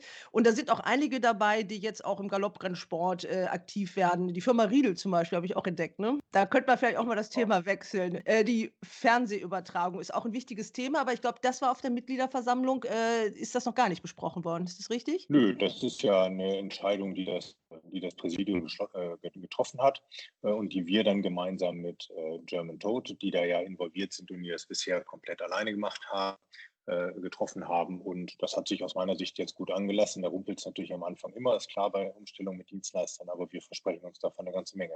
Wie soll das denn konkret aussehen? Denn das ist das, was die Galoppfans ja auch interessiert. Wie können Sie den Galopprennsport äh, jetzt im Fernsehen oder im Internet sehen und äh, wann geht das alles los? Und kostet das was? Hm, erstmal arbeiten wir in der bisherigen Struktur weiter. Dann wollen wir bessere Bilder produzieren. Ich glaube, das hat man hier und da schon gesehen in Dortmund und in Mülheim mit Abstrichen auch. Da gab es ein bisschen technische Probleme. Dann werden wir das redaktionell stärker begleiten und äh, auch ein Studio an, äh, anbieten. Das werden wir zur grünen Saison machen, also jetzt noch nicht an diesen, an diesen Winterrenntagen, wo dann am Wochenende ein Renntag vor allen Dingen stattfindet. Und dann werden wir das redaktionell besser begleiten. Und dann glaube ich, dass wir da ein Produkt haben, das nicht nur, nicht nur für die Wetter und die stark Interessierten interessant ist, sondern auch für neue Zielgruppen. Und das, da bin ich jetzt im Gespräch mit Sky, mit äh, der Telekom, mit The Zone, auch mit den Öffentlich-Rechtlichen, die sich darüber freuen, dass sie jetzt und demnächst bessere Bilder angeboten bekommen. Und ich hoffe, dass sie dann auch, auch stärker nehmen. Und wir wollen auch tatsächlich mehr anbieten. Ich hatte das schon beim Forum Galopp ausgeführt. Mehr anbieten äh, an, an Kurzberichterstattung ähm, und kleineren Beiträgen, die dafür sorgen, dass Leute sich eben schnell die Ergebnisse der Rennen angucken können. Äh, natürlich müssen wir das Businessmodell überlegen, denn im Moment ist es, fällt es sich so, dass, äh, da sage ich Ihnen nichts Neues, dass Wetstar damit auch Geld verdient, das eben in die Buchmacherläden und so weiter weiter zu vermarkten. Und äh, das dürfen wir natürlich auch nicht kannibalisieren, ne, weil das ein wesentlicher, wesentlicher Erfolgsfaktor für die Finanzierung des Produkts ist. Also einen festen Sendeplatz haben Sie demnach noch nicht. Äh, Sie haben gesagt, es gibt ein redaktionelles Konzept. Wie kann man sich das vorstellen? Also ein Moderator im Studio, das habe ich schon so ein bisschen rausgehört. Gibt es auch Moderatoren auf der Bahn? Genau, das muss dann, wenn ich den, mir den Vergleich gestatten darf, bei der Fußball-Bundesliga beispielsweise, da gibt es ja auch Stadionsprecher, die das für das dort anwesende Publikum äh, darstellen. Und dann gibt es am, am, Spielfeldrand oder an anderen Orten dann eben Moderatoren, Kommentatoren, die das für äh, die Menschen draußen einfangen. So, ähm, so ähnlich soll das der konzeptionelle Ansatz hier auch sein. Das muss man dann gucken, ob man das gut miteinander kombinieren kann. Daran arbeiten wir gerade. Das werden wir zur grünen Saison vorstellen und umsetzen. Und nochmal vielleicht zum Sendeplatz. Es fällt sich nun mal so, dass äh, der Galopprennsport aus dem Fokus der medialen Wahrnehmung herausgeraten ist und eben nur recht selten äh, recht selten berichtet wurde. Also vom deutschen, äh, vom Idee Deutschen Derby ist berichtet worden. Wir haben die Champions League gut untergebracht, da ist die Reichweite auch stark gestiegen. Aber regelmäßige Sendeplätze haben nur wenige Sportarten. Das müssen wir uns erst wieder erarbeiten. Und dafür haben wir den ersten aus meiner Sicht entscheidenden Schritt gemacht. Wir haben dafür gesorgt, dass die Bilder jetzt besser aussehen. Vorher waren die äh, einfach nicht äh, sendefähig für die Ansprüche des 21. Jahrhunderts, für die Ansprüche von ARD, ZDF und die Namen, die ich genannt habe. Es wird trotzdem ein schwieriger Weg, weil ja die Anforderungen der Rennleitung immer noch da sind, die ja dann immer alle Pferde im Bild haben wollen. Und äh, die müssen nämlich gucken, ob das alles regelgerecht abläuft. Und dann hat man natürlich nicht die schönen nahen Bilder, die so ein bisschen mehr Action bringen. Da müssen sie eigentlich dann die Kameras fast doppelt haben. Daran arbeiten wir gerade. Wir sind da im Gespräch mit Herrn Becker, der natürlich zu Recht darauf pocht, dass die Rennleitung die Bilder haben muss. Das ist für uns auch als Verband natürlich eine ganz wichtige Aufgabe, eine unserer Kernaufgaben. Und da werden wir wahrscheinlich dazu kommen, dass wir tatsächlich äh, automatische Parallelbilder einfangen, die es ermöglichen, das auch weitestgehend autonom äh, dann nachzuprüfen. Denn Sie haben völlig recht, äh, die Bilder, die die Rennleitung sehen will, sind nicht immer die Bilder, die neue Zuschauer anziehen. Man muss auch wirklich feststellen, also ich tue das jedenfalls als äh, Beobachterin der Szene, dass sich im letzten Jahr immerhin was getan hat. Ob das immer alles so gut und alles so richtig war, darüber kann man streiten, aber man hat jetzt doch zumindest mal das Gefühl, es passiert was auch in den sozialen Medien. Die Fernsehgeschichte ist ja sehr positiv, wenn sie denn klappt, aber das kostet natürlich erst auch alles einmal Geld. Und Lars, du hast es angesprochen, dass die Lage doch eigentlich relativ dramatisch ist. Von den Racebets-Millionen ist nicht mehr viel da. Ich habe mal gehört, nur noch die Hälfte, wenn überhaupt. Kannst du das so bestätigen oder geht das öffentlich nicht? Das geht öffentlich. Äh, mhm. Wir haben in der Mitgliederversammlung sehr klar darüber gesprochen. Mhm. Michael Vesper hat auch beim Vollblut-Expertentag in Hannover dazu Stellung genommen. Mhm. Ähm, die Sache ist relativ einfach. Der deutsche Galopprennsport hat äh, noch ungefähr 6 Millionen Euro, zwischen 5 und 6 Millionen Euro aus den Racebits-Geldern in seiner Kasse. Aber selbst wenn er die komplette Summe hätte, und darauf wollte ich mal hinweisen, habe ich auch in einem Post gestern getan, und dieses Geld konservativ für 2 oder 3 Prozent äh, Unternehmensanleihen angelegt hätte, wäre die Lage nicht wirklich besser. Denn die Erträge, die heutzutage am Zinsmarkt zu erzielen sind, das wissen wir alle selber von unseren privaten Konten, sind absolut gering. Und wenn wir 10 Millionen Euro für 3% angelegt hätten, was eigentlich schon fast unmöglich ist, aber das hätten wir mal geschafft und hätten da einen Experten, der uns das gemacht hätte, dann hätten wir Erträge von 300.000 Euro aus diesem Geld. Und mit diesen 300.000 Euro können wir einfach den Geschäftsbetrieb und den Rennbetrieb so nicht aufrechterhalten. Deshalb hat es in diesem Jahr erneut erhebliche Erhöhungen für Besitzer, Trainer, alle am Rennsport Beteiligten gegeben, die wir beschlossen haben in der Mitgliederversammlung, um dieses aktuelle Niveau aufrechtzuerhalten. Aber die Investition in ein zeitgemäßes Fernsehbild, zeitgemäß meint dabei nicht Qualität der deutschen Fußballliga oder vom Hongkong Jockey Club. Die meint nur, dass wir annähernd ein vernünftiges Bild produzieren. Das ist für mich alternativlos und deshalb halte ich die Entscheidung für absolut richtig, dort zu investieren in bessere Kameras, in bessere Kameraführung. Ähm, und wir müssen dieses Bild versuchen, international zu vermarkten, um Erträge auch aus dem internationalen Wettgeschäft zu erzielen. Und darüber hinaus müssen wir natürlich versuchen, einzelne Sequenzen auch für öffentlich-rechtliche Fernsehsender zur Verfügung zu stellen. All dieses wird uns nicht helfen, einen Quantensprung zu machen und Shampoos trinken zu können. Aber wenn wir überhaupt eine Zukunft haben wollen, auf welchem Niveau, darüber können wir später sprechen, dann müssen wir zumindest ein vernünftiges Bild produzieren. Und das habe ich Jan Pommer, als er angefangen hat, vor gut einem Jahr äh, als aus meiner Sicht wichtigste Aufgabe mit auf den Weg gegeben in unserem ersten Gespräch. Bitte, bitte, bitte schafft es, ein vernünftiges Fernsehbild zu generieren. Das kostet jetzt ein bisschen mehr Geld als letztes Jahr, aber wirklich auch nur ein bisschen. Und das müssen wir machen, um vermarktungsfähig im Ausland um vermarktungsfähig für unser Stammpublikum und um vermarktungsfähig bei einzelnen Sequenzen im öffentlich-rechtlichen Fernsehen zu werden. Ich halte die Entscheidung für absolut richtig. Natürlich ist die richtig und man fragt sich, oder ich habe mich das all die Jahre gefragt, was ist da eigentlich in den letzten zehn Jahren passiert oder viel besser nicht passiert. Die Galoppfans sind ja sehr geduldig gewesen. Die haben sich dieses Ameisenfernsehen, dieses verquirlte, jahrelang angeguckt und äh, es hat ja keiner laut aufgeschrien. Aber damit hat man natürlich absolut den Anschluss an andere Sportarten verloren. Da darf man sich nicht wundern. Jetzt kommen wir aber noch mal zu anderen Punkten. Also den Bereich Marketing. Ähm, ist extrem wichtig, aber die Situation ist wirklich so dramatisch, dass man ja mal sagen muss, alle sagen immer, mein Gott, äh, die wollen alle so, äh, denken nur ans Geld und wollen nur Geld verdienen mit ihren Pferden. Mittlerweile ist es doch so, dass ein Besitzer das Geld ja für seine eigenen Rennpreise fast mitbringen muss, oder? Lars, du lachst nur, aber du bist derjenige, der nicht das frage. Klar ist hier, dass wir in einer sehr starken Umverteilung von Geldern sind. Und das braucht man auch nicht wegzudiskutieren. Die Belastungsgrenze für die deutschen Besitzer ist erreicht.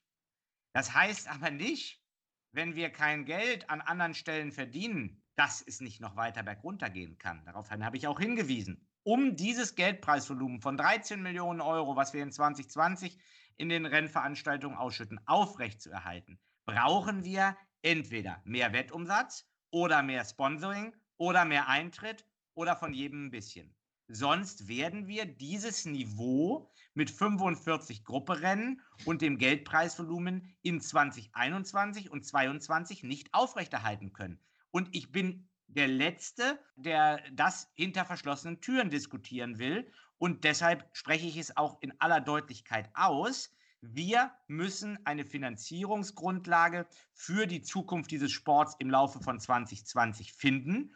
Und es ist so, dass wir als Fans, die den Virus Galopprennsport in uns haben, seit Jahren komplizierte Dinge erleben, aber hier noch einmal vor schwierige Aufgaben kommen werden. Und wer sich dem nicht stellen will, der ist nicht im Realismus äh, des Jahres 2020 angekommen.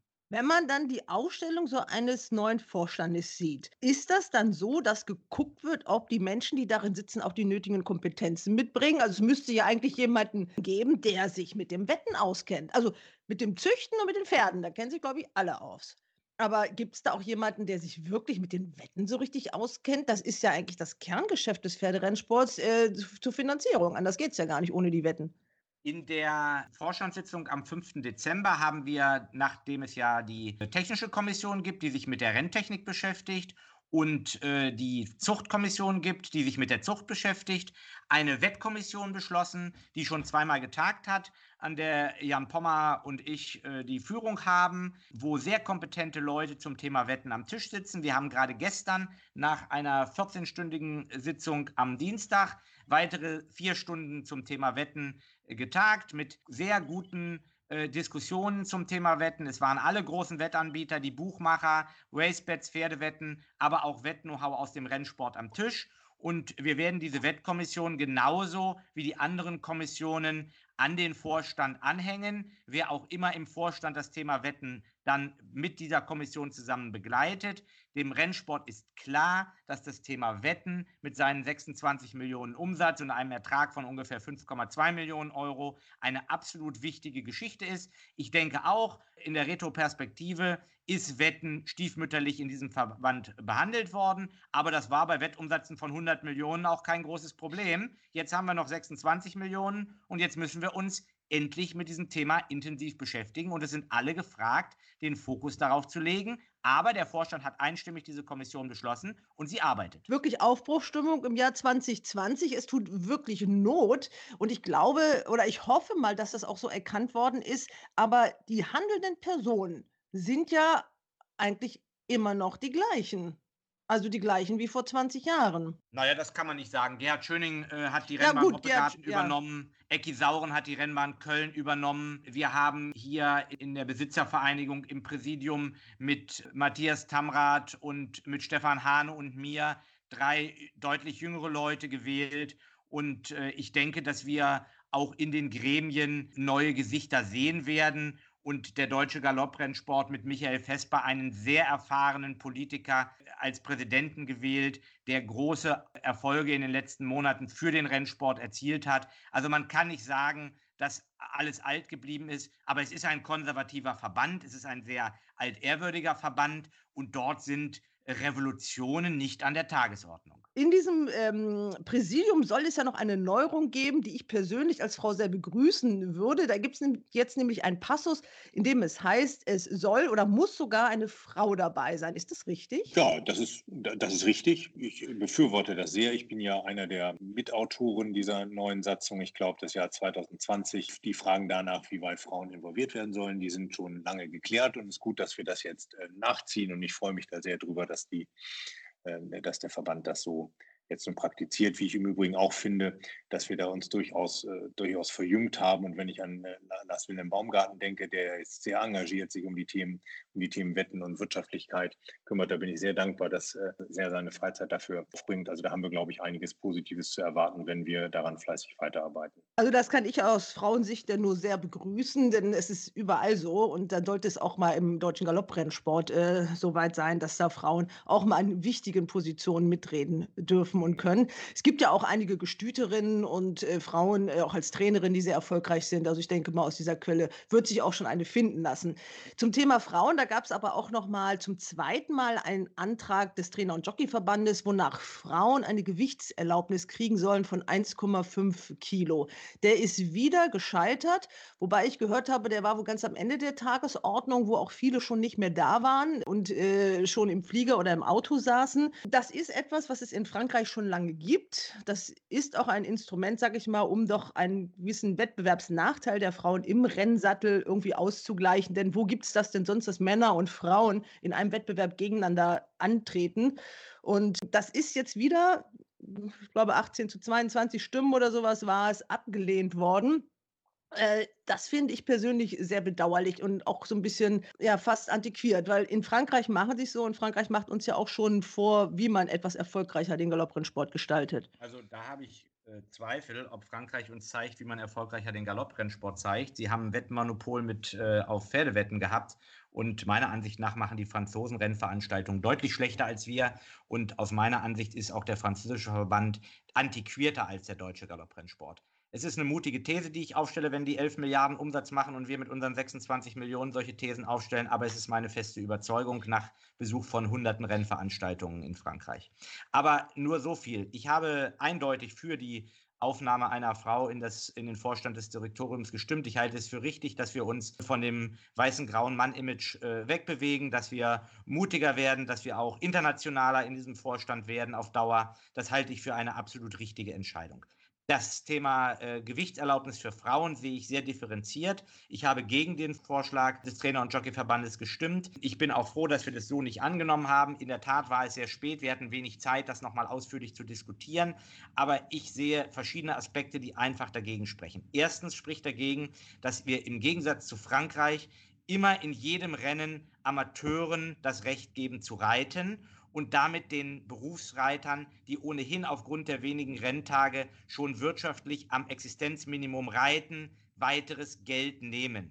Wenn wir jetzt auch noch Frauen, die im Moment mit gleichem Gewicht reiten, einen Vorteil geben, dann haben die Miki Kadedus, die Rene Picholex, die äh, Enki Gambats deutlich weiter negative Auswirkungen auf ihr, ihren Geldbeutel. Und ich glaube, wir sind hier in einer Situation, wir können nicht Amateuren gegen Profis reiten lassen und noch Frauen Gewichtserlaubnis geben. Dazu gibt es zu wenig Renntage, zu wenig Rennen und zu wenig Verdienstmöglichkeiten für die sehr wichtige Situation der deutschen Jockeys, wo wir ohnehin nicht zu viele haben. Und ab Platz 3 der Statistik wird einfach kein Geld mehr verdient und ab Platz 10 ist es ein Überlebenskampf und den noch weiter zu befeuern mit Erlaubnissen, halte ich nicht für richtig. Jetzt muss man aber trotzdem mal fragen, wer denn die hauptsächliche Arbeit in den Rennstellen macht. Das sind ja, wenn man da mal hingeht, hauptwesentlich die Frauen. Und äh, da ist das Rennenreiten auch wirklich ein Anreiz für die. Und es ist einfach Tatsache, dass wenn die ihre Gewichtserlaubnis los sind, kaum noch Chancen haben, Ritte zu kriegen. Wenn man die Wahl hat zwischen einer Frau und einem Mann und, und keiner hat die Gewichtserlaubnis, dann fällt die Wahl immer auf den Mann. Also das finde ich schon, ja, weiß nicht. Nein, das stimmt ist, ja nicht. Steffi Hofer hat sehr oft für uns geritten und hat das äh, zu ihrer Zeit äh, am Stall von Mario Hofer, als sie in bester Verfassung war, exzellent gemacht. Und auch Sibylle Vogt hat ja im letzten Jahr enorm viele Ritte gekriegt. Übrigens, in Frankreich ist es so, dass die Frauen eine Gewichtserlaubnis haben. In England ist es nicht so. Und die Top-Frauen halten dort auch mit. Natürlich ist es klar, dass dieser Vorteil ihnen mehr Ritte bringen würde. Ich wäre auch dafür in einem absolut gesunden Sport, wo Profi- und Amateursport getrennt wäre, dass die Profifrauen hier möglicherweise eine Gewichtserlaubnis kriegen würden. Aber in der sehr schwierigen wirtschaftlichen Lage, die wir haben für die Aktiven des Rennsports, das bezieht sich ja auf Trainer und Jockeys, aber hier hatten wir ja über Jockeys zu entscheiden, bin ich entschieden der Meinung, dass wir das nicht weiter befeuern dürfen, wenn wir den Jockeys nicht andere Geldverdienmöglichkeiten geben. Und wir können nicht die letzten 20 Reiter, die wenigstens noch regelmäßig jede Woche professionell reiten, noch weitere Konkurrenz freiwillig aus meiner Sicht entgegensetzen. Ich verstehe die Argumente, ich kann auch das Gegenargument verstehen, aber ich stehe zu meiner Entscheidung und das hat überhaupt nichts mit Frauenfeindlichkeit zu tun und hat überhaupt nicht gegen Frauen gerichtet. Erstens habe ich Frauen reiten lassen auf meinen Pferden und zweitens habe ich für den, für den Sitz im Vorstand für die Frau gestimmt. Aber hier in der Sache stehe ich zu der Entscheidung, auch wenn sie knapp war, auch wenn sie spät fiel. Ich hätte auch nach längerer Diskussion dem nicht zugestimmt, weil ich der einfachen Überzeugung bin, und das hat der Jockeyverband ja auch deutlich in Person von Alexander Pietsch dargelegt, ähm, es ist einfach so, die Lage der deutschen Berufsreiter ist ernst wirtschaftlich und das müssen wir als Verband ernst nehmen.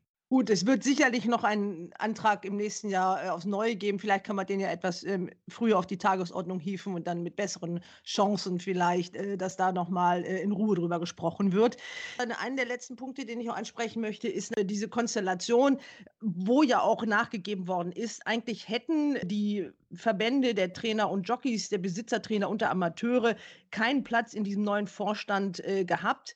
Die haben ja nun sich dafür sehr stark eingesetzt, haben auch sehr viele Briefe geschrieben und persönlich vorgesprochen. Jetzt hat man so einen Kompromiss gefunden. Wie ist denn die Reaktion jetzt darauf? Sind die damit zufrieden?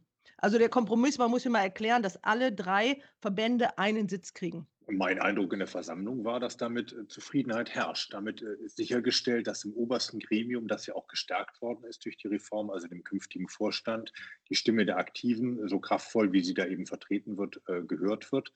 Das ist ein Gremium, in dem entschieden, aber auch sehr ernsthaft und seriös wirklich diskutiert wird. Von daher ist das, glaube ich, ein Machtzugewinn und ein Zugewinn an, an Einfluss, der wirklich nicht gering ist. Dann stand noch auf der Tagesordnung Abschaffung des Fonds für den Hindernissport. Man muss ja sagen, da hat jeder natürlich so seine eigenen Interessen und jeder denkt an seine eigenen Bahnen. Also die Bahnen, die Hindernisrennen haben, die wollen den natürlich erhalten. Bahnen, die das nicht haben, die sagen, er weg damit, brauchen wir nicht. Auch da gab es ja einen Kompromiss oder er ist zumindest angedacht worden. Also ganz weg fällt er nicht. Es soll doch wohl noch weiterhin Zuschüsse geben für die Hindernisrennen, gerade für Bad Harzburg. Lars, das hängt dir ja auch so ein bisschen am Herzen, ist das ja wichtig. Ne? Ja, es ist eine sehr schwierige Debatte gewesen, auch schon im Vorstand der Hindernisfonds wurde ja nur noch genutzt von einigen Rennbahnen, Mannheim, Harzburg, bisschen in Krefeld. Und ähm, man ist eigentlich der Meinung, dass der Sport in Deutschland, so wie er im Moment aufrechterhalten wird, keine Zukunft hat. Und auch im Sinne des Tierschutzes hat man eben gesagt, wenn die Pferde nicht top ausgebildet sind für diese Rennen, dann müsste man sich eigentlich davon verabschieden. Jetzt sind ja in Harzburg Rennen, wo insbesondere auch sehr gute schwedische Pferde, sehr gute tschechische Pferde zum Ablauf kommen. Und diese Veranstaltung ist natürlich mit diesen Hindernisrennen sehr populär. Ich selber bin großer Fan des Hindernissports immer gewesen. Ähm, ja, man hat hier jetzt einen Kompromiss gemacht. Es gibt keinen Hindernisfonds mehr, aber aus der Züchterprämie für die Hindernispferde soll es pro Rennen einen Zuschuss geben. Es war ganz am Ende der Tagesordnung. Das Präsidium wird sich damit, oder der Vorstand wird sich damit dann noch einmal beschäftigen. Aber ja, für Harzburg ist es wichtig. Aber Harzburg muss natürlich dauerhaft auch überlegen, wie ist die Zukunft, wenn in Deutschland keine Pferde eingesprungen werden? Wie kann es dort die traditionellen Seejachtrennen noch geben, die ja wirklich ein Zuschauermagnet sind? Und wie müssen wir uns auf die neue Zeit da einstellen? Stefan Ahrens und sein Team haben da keine einfache Aufgabe. Und ja, es ist halt so, in Hannover waren die Hunderttausender Yachtrennen auch sehr populär. Man hat sie abgeschafft. Ähm, in Harzburg will man weitermachen. Ich halte das auch im Moment für richtig. Aber natürlich müssen wir uns allen Debatten rund um die Ausbildung dieser Pferde, rund um den Tierschutz sehr intensiv stellen. Eine wichtige Aufgabe für den Verband in den nächsten Jahren ist, das Pferd in den Mittelpunkt aller Überlegungen zu stellen. Ja, Jan Pommer, das ist der Ball, den ich Ihnen wieder zuspielen möchte.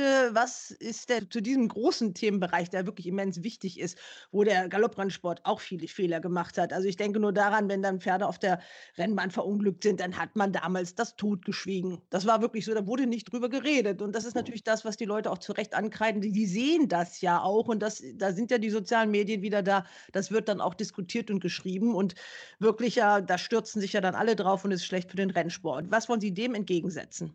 Also zunächst ist es völlig richtig, dass wir hier Transparenz walten lassen müssen. Das haben wir auch im vergangenen Jahr getan und haben da unsere Haltung zu umgestellt. In der Tat haben wir vorher das immer verschämt, teilweise äh, vielleicht gar verschwiegen. Jetzt gehen wir damit offener um, weil es unbestreitbare Tatsachen sind, die sowieso äh, das Licht der Öffentlichkeit erblicken. Da ist es viel vernünftiger, damit ganz transparent und vernünftig umzugehen. Und da, das tun wir. Ansonsten ist eine ganz wichtige Aufgabe, dass wir klar machen, dass wir als Galoppverband und die Akteure, die Züchter, die Besitzer, die Menschen in den Rennstellen, die Reiter und so weiter, diejenigen sind, die dem, äh, dem Pferd besondere Fürsorge äh, zuteil werden lassen. Das ist nämlich das, was ein erheblicher Teil der Bevölkerung bestreitet, beziehungsweise wo ein erheblicher Teil der Bevölkerung skeptisch ist. Es gibt viele Menschen da draußen, die denken, die Pferde würden denen würde es bei uns nicht gut ergehen. Sie würden benutzt hm. für das Wettvergnügen von Menschen oder würden äh, benutzt äh, von, von Leuten, die halt Spaß daran haben, festzustellen, ob das eigene oder das Pferd des, äh, des, des Mitbewerbers nun, nun besser ist. Da müssen wir also wirklich hart dran arbeiten, das klarzumachen, was wir da alles unternehmen, was für strenge Regeln es gibt, Anti-Doping. Anti-Doping-Politik und so weiter. Das ist eine permanente Aufgabe und da sind wir im Gespräch mit dem Deutschen Tierschutzbund und wir geben uns sehr viel Mühe, auch ansonsten in die, in die Reiter- und Pferdewelt auszugreifen, in der das nämlich teilweise auch gar nicht publik ist, wie, wie stark wir uns um die Tiere kümmern. Das ist ein, das ist ein Prozess, das haben wir jetzt erkannt und das werden wir konsequent anders machen als in der Vergangenheit. Und ich habe den Eindruck, dass das bei vielen auch in der Mitgliederversammlung sehr, sehr ernst genommen wurde und positiv auch aufgenommen wurde, dass wir das, dass wir das angehen. Ja, äh, was Lars Wilhelm jetzt nicht ähm, weiß, dass alle Geräusche jetzt irgendwie mit aufgenommen werden von ihm. Lars, äh, du hast dir ein schönes äh, Getränk eben gemischt. Was hast du denn gemacht? Weil äh, ich muss das erklären, dass es im Hintergrund immer so geploppt hat und so. Oh, großer Gott, das tut mir leid. Ja, ich habe einen, einen Mikronährstoffdrink gemischt und äh, da ich den eigentlich äh, immer um elf nehme und ihr mich hier davon abgehalten habt, weil ich mich mit den wesentlichen Problemen der Welt beschäftigt habe, musste ich den jetzt schnell mal mischen. Ja, und du musst ja wirklich fit bleiben, weil es warten große Aufgaben auf dich. Ja, ich, ich weiß gar nicht, wie positiv oder man das sehen kann oder wie negativ man das Bild zeichnen muss. Also ich habe alleine so Bedenken, wenn man viele Gestüte sich anguckt oder auch die Zahlen, einfach die Kennzahlen sich jetzt anguckt. Die sind wirklich dramatisch. Also man hat da gesagt, wir wollen mehr Fohlen haben wir wollen mehr Züchter haben. Und äh, das hat ein paar Jahre so ein bisschen geklappt. Im marginalen Bereich waren das mal fünf oder zehn mehr und dann macht es auf einmal Wrom und es sind 20 Prozent weniger gewesen im letzten Jahr. 20 Prozent weniger Fohlen. Und das sind Zahlen, die machen einem ja wirklich nach hinten raus Angst. Ja, es ist so, dass man vor diesen Zahlen nicht weggucken kann. Ich habe gerade in der Vorstandssitzung der Besitzervereinigung am Dienstag die neuesten Zahlen bekommen. Wir haben in 2019 724 geborene Fohlen. Das sind 150 weniger als im Jahr davor. Und äh, wenn man von den guten Jahren ausgeht, ist die Hälfte der Fohlengeburten, die wir in den äh, Beginn der 2000er Jahre hatten, noch da. Und wenn man die Pferde im Training anguckt, kommen wir im Jahr 2000 aus 4530 und kommen ungefähr bei 2300 zum Jahresende 2019 an. Und äh, wenn man dann sieht, dass führende deutsche Gestüte auf den internationalen Auktionen Mutterstuten verkauft haben, dann kann man sich vorstellen, dass die Zahlen morgen nicht nach oben gehen. Und wenn man dann bedenkt, dass die Altersstruktur der deutschen Züchter natürlich im Bereich im Wesentlichen 60 aufwärts ist, zum Teil 70 aufwärts, dann muss man einfach zur Kenntnis nehmen, das habe ich auch gestern geschrieben, dass sowohl das Besitzen von Pferden als auch das Züchten von Pferden nicht im Mainstream der deutschen Bevölkerung im Moment liegt und der deutsche Galopprennsport dort ein massives Problem hat, dem man auch nicht weggucken kann. Und äh, dem wir uns stellen müssen und uns realistisch überlegen müssen, was können wir uns leisten, wo geht das hin und wo ist die Vision. Und möglicherweise ist die einfach so, dass das, was wir mal erlebt haben, nicht mehr realistisch ist. Und dann müssen wir dazu stehen und uns überlegen, was können wir tun, A, um es zu verbessern, aber B, wenn wir es nicht verbessern können, mit welcher Einstellung wollen wir diesen Sport weiter betreiben. Das ist eine wichtige Aufgabe für den Geist aller am Rennsport Beteiligter in den nächsten zwei bis drei Jahren. Abschließend, oder würde ich mir wünschen, äh, dass vielleicht auch der neue Markenname mit verwendet wird, Deutscher Galopp. Warum lohnt sich das Halten und Züchten von Rennpferden trotzdem noch, Lars? Du kannst es beurteilen. Also es ist, ähm, wenn man den Virus einmal hat, eine absolut faszinierende Passion, Pferde zu erleben, wie sie geboren werden, wie sie aufwachsen, wie sie dann auf die Rennbahn kommen, wie sie dort um den Sieg kämpfen, wie sie diese letzten Meter mit Speed, mit Wille, mit Herz, mit Lunge, mit aller Kraft nutzen, um mit Unterstützung des Reiters zu gewinnen. Der Wille, das Herz, das Blut, all diese Faszinationen, wenn man die einmal in sich hat, dann äh, will man die behalten. Und so ist es auch in den Syndikaten, die ich immer wieder mit neuen Leuten gemacht habe. Es ist niemand, der sagt, oh, das ist ja schrecklich, sondern es ist immer so, dass diese Leute wieder beteiligt werden wollen an Pferden. Ich habe im letzten Jahr zwei Berliner Unternehmer, die noch nie was mit Pferden zu tun hatten, an Pferden beteiligt. Und das ist einfach faszinierend, diese Tage zu erleben. Und da müssen wir auch hin. Wir müssen unbedingt in diesem Jahr ein großes Syndikat auf die Bühne bringen. Im letzten Jahr hat es ja dann zum Ende des Jahres die Gründung eines Frauensyndikats gegeben mit 16 Frauen, von denen zwölf noch nie ein Pferd hatten. Und wir müssen diesen Weg als Sport weitergehen. Einzelne reiche mittelständische Unternehmer, die kommen und in den Sport kommen, das wird selten passieren. Wir müssen aus den Besuchern der Rennbahnen, die gut sind, Wetter machen und aus den Wettern Mitbesitzer von Pferden und aus den Mitbesitzern von Pferden Besitzer. Aber es ist ein sehr langer Weg, der die Zahlen, die wir im Moment haben, möglicherweise nicht komplett auffängt. Und dann müssen wir ein anderes Rennprogramm kreieren, wenn wir den Sport in Deutschland nicht zu belgischen Verhältnissen bringen wollen. Ja, Herr Pommer, Lars Wilhelm Baumgarten hat geschwärmt, was er an diesem Rennsport alles äh, toll findet, was ihn fasziniert. Es ist jetzt Ihre Aufgabe, das nach draußen zu bringen als Marketing-Experte. Diese Begeisterung, diese Faszination. Wie wollen genau. Sie das machen? Ich glaube, da haben wir ein großes Potenzial. Wir wissen, dass siebeneinhalb Millionen Menschen in Deutschland sich für Galopprennsport interessieren.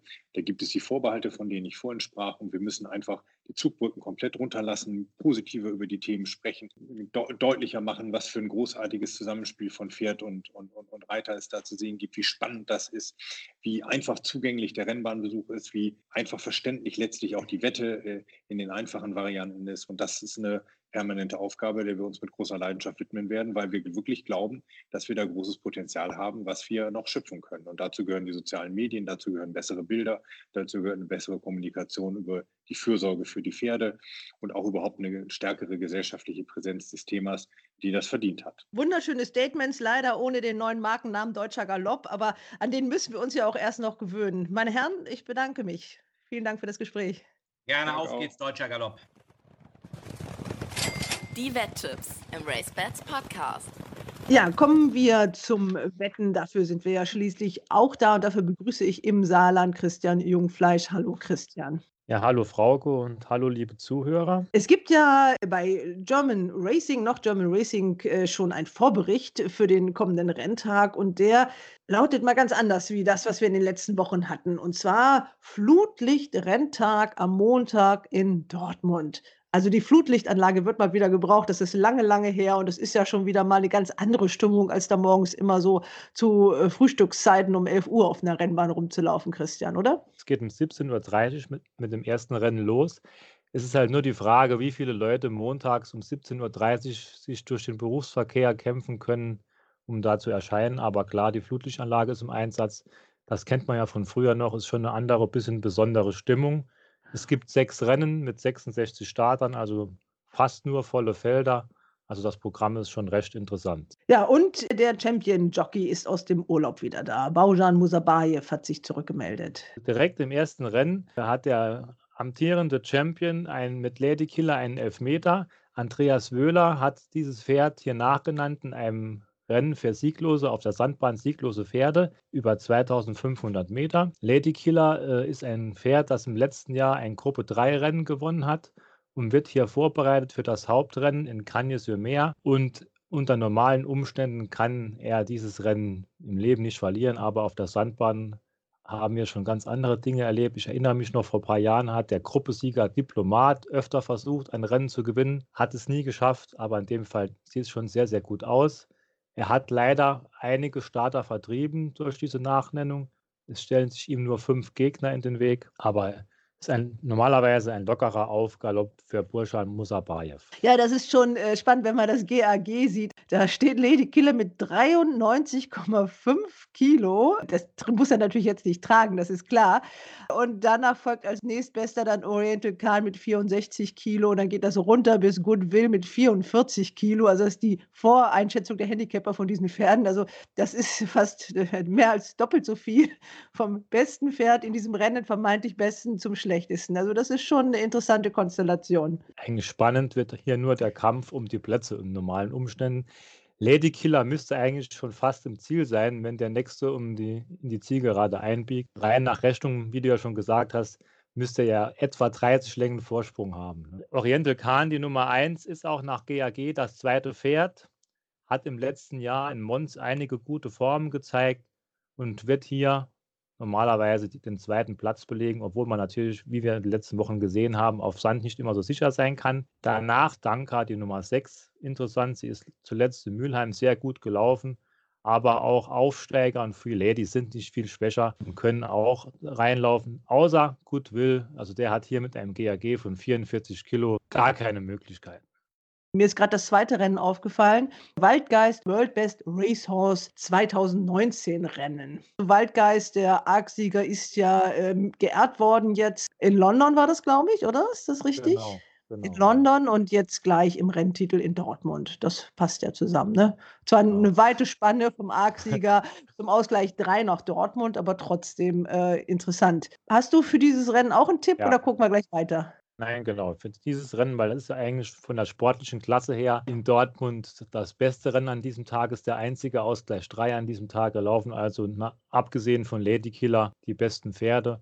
Und die Namen, die kennt man jetzt also wirklich auch schon fast alle. Ne? Also die, die sind alle schon mal irgendwie unterwegs gewesen, kaum was Neues dabei. Da kann man sich ja mittlerweile auch schon richtig eine Meinung äh, gebildet haben zu diesen Pferden. Einige dieser Pferde laufen heute zum ersten Mal auf dieser Distanz weshalb man da ein bisschen vorsichtig sein muss. Dolokhov ist ja ein Dauerläufer der letzten Wochen, aber auf 1200 Meter habe ich ihn schon lange nicht mehr gesehen. Die letzte Form, die er in Dortmund gezeigt hat, war auf 1700 Meter. Daher bin ich mir da auch nicht so ganz sicher, ob das funktionieren kann, aber er hat auf jeden Fall Möglichkeiten. Als meinen besten Tipp würde ich hier Tick the Box die Nummer 9 nennen. Dieser war am 29.12. in einem vergleichbaren Rennen Zweiter, war damals vor Magic Kirkis und CSCs und Magic Kirkis hat ja im Anschluss auch schon gewonnen und läuft heute hier wieder mit und steht also jetzt viel besser. Also ich denke, die Nummer 9 müsste hier ganz weit vorne landen. Ein Pferd, das auch noch niemand in Deutschland kennt, ist die Nummer 1, Esprit de Corp. Er ist ein England-Import, der hier mit sehr hohem Gewicht allerdings starten muss, mit 65 Kilo. Aber er hat beim vorletzten Start, das war Anfang November, in England gewonnen, auf der Sandbahn über 1200 Meter. Also kann ich mir schon vorstellen, dass der hier sogar mit diesem hohen Gewicht mitmischen kann. Aber ich gehe mit der Nummer 9 und man muss auch die Nummer 8 beachten. Sie, sie ist, weil er läuft schon seit Wochen eigentlich in dieser Klasse vorne mit. Und alle anderen, ja, es ist eigentlich kein Pferd wirklich richtig chancenlos, aber diese zwei genannten Pferde, denke ich, die müssten hier sehr gute Aussichten haben. Dann haben wir Rennen Nummer 1 und Rennen Nummer 2. Und was hast du noch für uns ausgegraben? Ich habe mir noch das dritte Rennen ausgesucht, das Amateurrennen.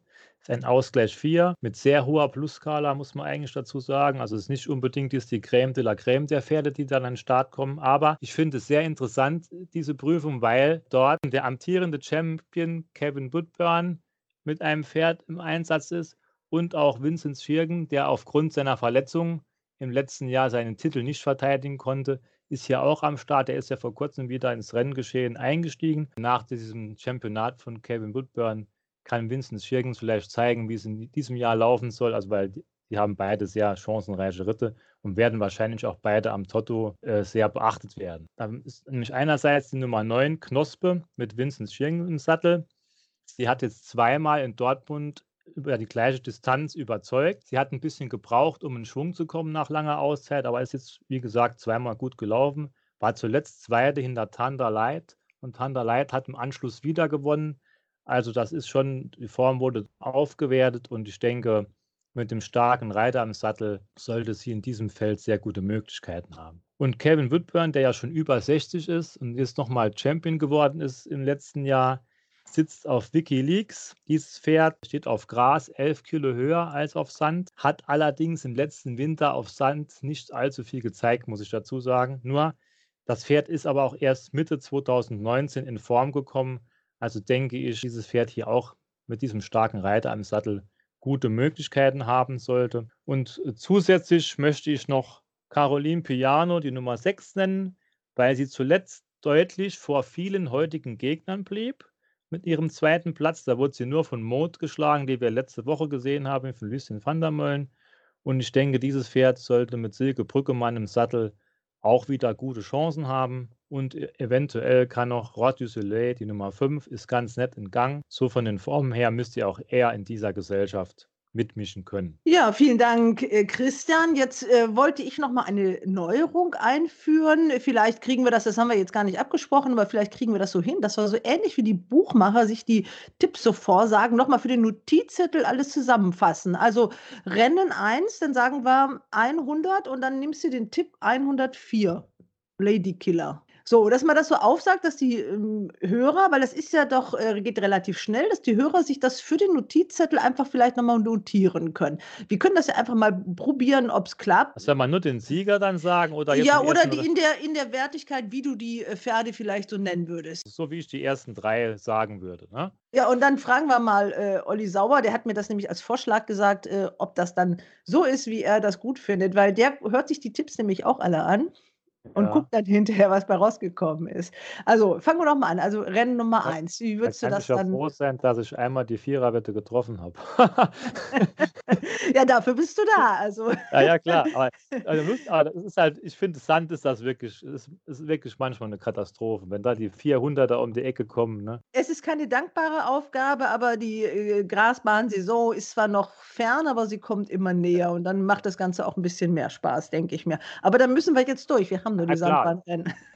Okay, dann fangen wir an mit dem ersten Rennen für die Notizzettel. Die 104 vor der 101 und auf dem dritten Platz die 106 ist meine Voraussage. Zweite Rennen die 209 vor der 208 und auf dem dritten Platz die 201. Im dritten Rennen, der, dem Amateurrennen, die 309 vor der 311 und der 306. Kann ja ziemlich einfach sein, wenn man da einfach ein Blatt Papier und einen äh, Bleistift hat oder so, dann kann man die Zahlen einfach aufschreiben und dann sich das Ganze hinterher nochmal bei der Abgabe seiner Wette in Ruhe anschauen. Okay, vielen Dank ins Saarland. Ich habe schon wieder vergessen, wo du herkommst, Christian. Das ist ein Ort, den kann man sich nicht so einfach merken. Sag's bitte nochmal. Wierschied. Queersheet.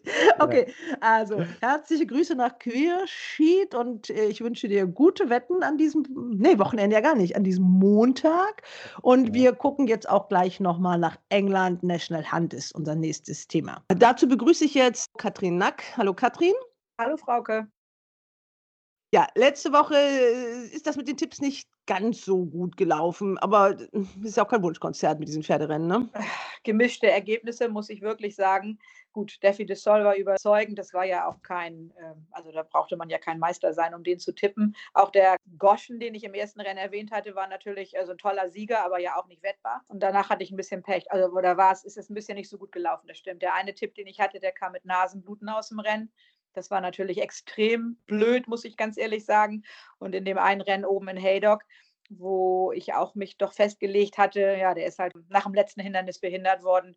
Aber gut, so ist es eben. Es ist kein Wunschkonzert, genau wie du sagst. Wir versuchen es weiter. Bei RaceBets auf dem Wettmarkt, da sieht man ja für die kommenden Tage reichlich äh, große Hindernisrennen in England.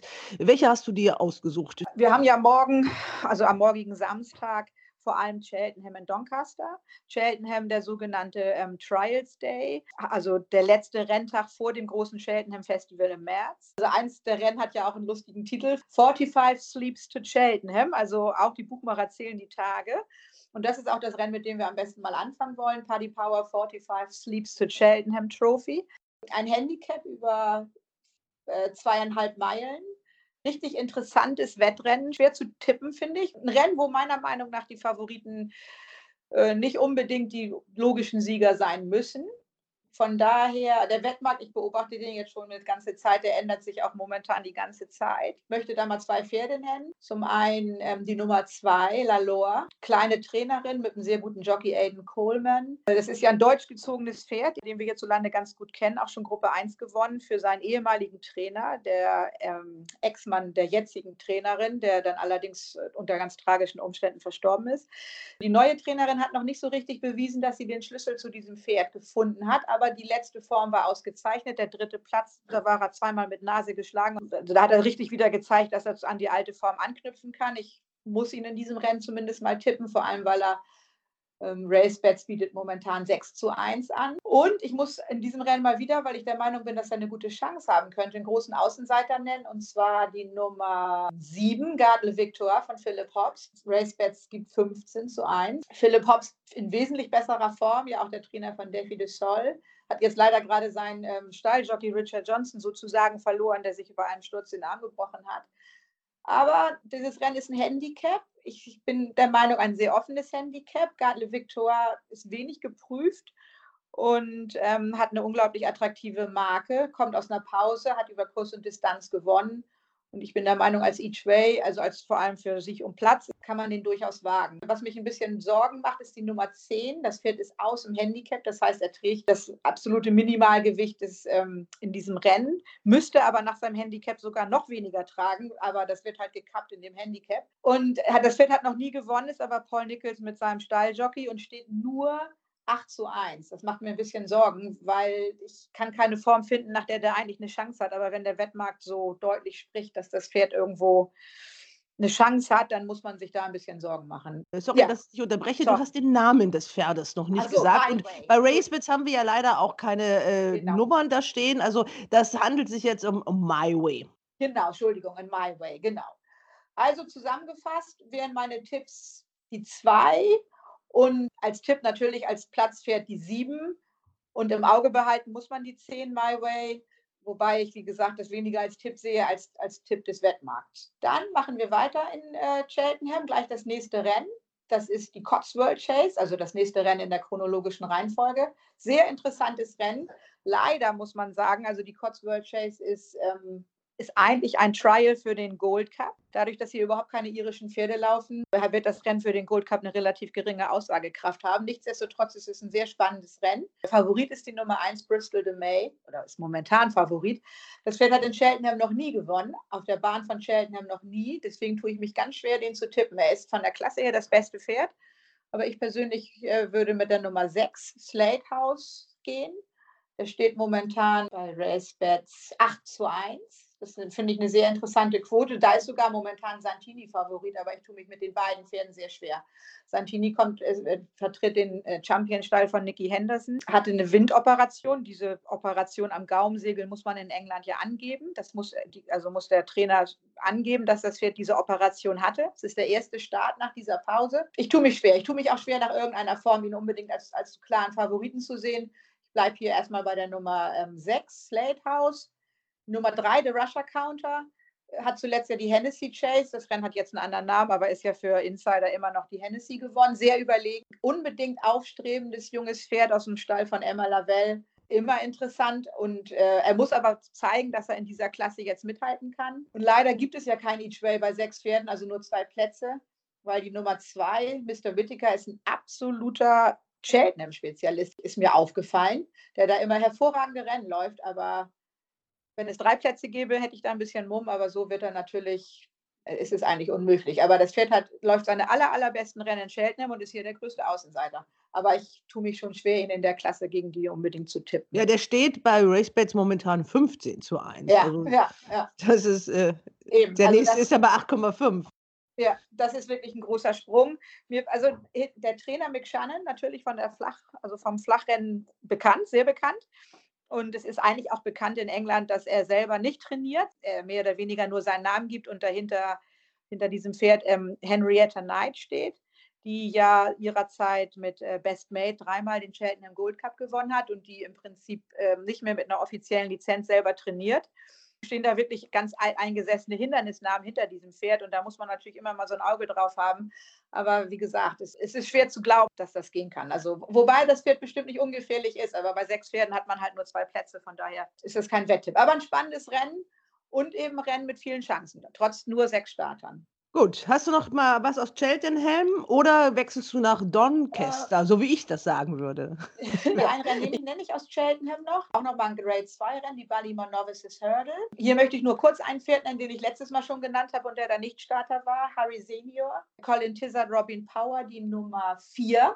Und also Harry Senior im Wettmarkt steht der 4,5, ist ungefähr zweiter Favorit. Den hatte ich beim letzten Mal schon getippt und bei dem Start ist er dann leider, musste er leider am Start gestrichen werden, weil er seinen Jockey auf dem Weg zum Start verloren hatte. Aber ich bin nach wie vor der Meinung, dass die Form, die er hat, eine sehr starke Form ist und dass er in diesem Rennen eine ganz starke Klinge schlagen sollte, auch wenn er nicht Favorit ist. Ja, dann können wir nach Doncaster wechseln. In Doncaster sind mehrere Rennen bei RaceBets äh, beweckbar. Zwei Rennen möchte ich nennen. Yorkshire Rose Mares Hurdle bin ich der Meinung, geht an die Favoritin Lady Buttons. Das ist die Nummer, ups, ich muss mal kurz wechseln. Also die heißt Lady But oder Lady Buttons. Ich mit meinem nordenglischen Akzent sage, spricht das U dann immer falsch aus. Also Lady Buttons. Nein, in Nordengland nicht, aber nee, die Nord für unsere Ohren. Buttons sagen, genau. Und genau, das ist die Nummer eins eigentlich der logische Favorit in diesem Rennen. Die Stute ist ein echter Publikumsliebling in Nordengland, gehört zu einer Besitzergemeinschaft, die immer in Schals und lila Farben und Schals und Mützen und antreffen und auch ganz viele Fans immer mitbringen. Das ist ganz toll. Die Stute wechselt zwischen Chase und Hürden und sollte aber in diesem Rennen einfach das beste Pferd sein. Außerdem ist das so ein, richtiger, so ein richtiges Herzenspferd, wo ich mich auch freuen würde, wenn sie nochmal wieder gewinnt. Und dann habe ich mir nochmal die Skybet Chase angeguckt, auch ein Handicap der Listenklasse, ein ganz offenes und sehr, also ich finde, schwer zu lesendes Rennen. Aber auch hier bin ich der Meinung, dass, dass der Favorit nicht unbedingt hier der sichere Sieger ist. Ich möchte da zwei Pferde nennen. Und zwar die Nummer 12 Ravenhill Road Sue Smith, der steht 9 bei Raceback. Hm, das Pferd hat gute Gesamtform. Die Trainerin hat vor allem eine unglaubliche Gesamtform. Sue Smith, ihr Ehemann ist, war ja ehemals ein sehr bekannter Hindernis, also Springreiter in England.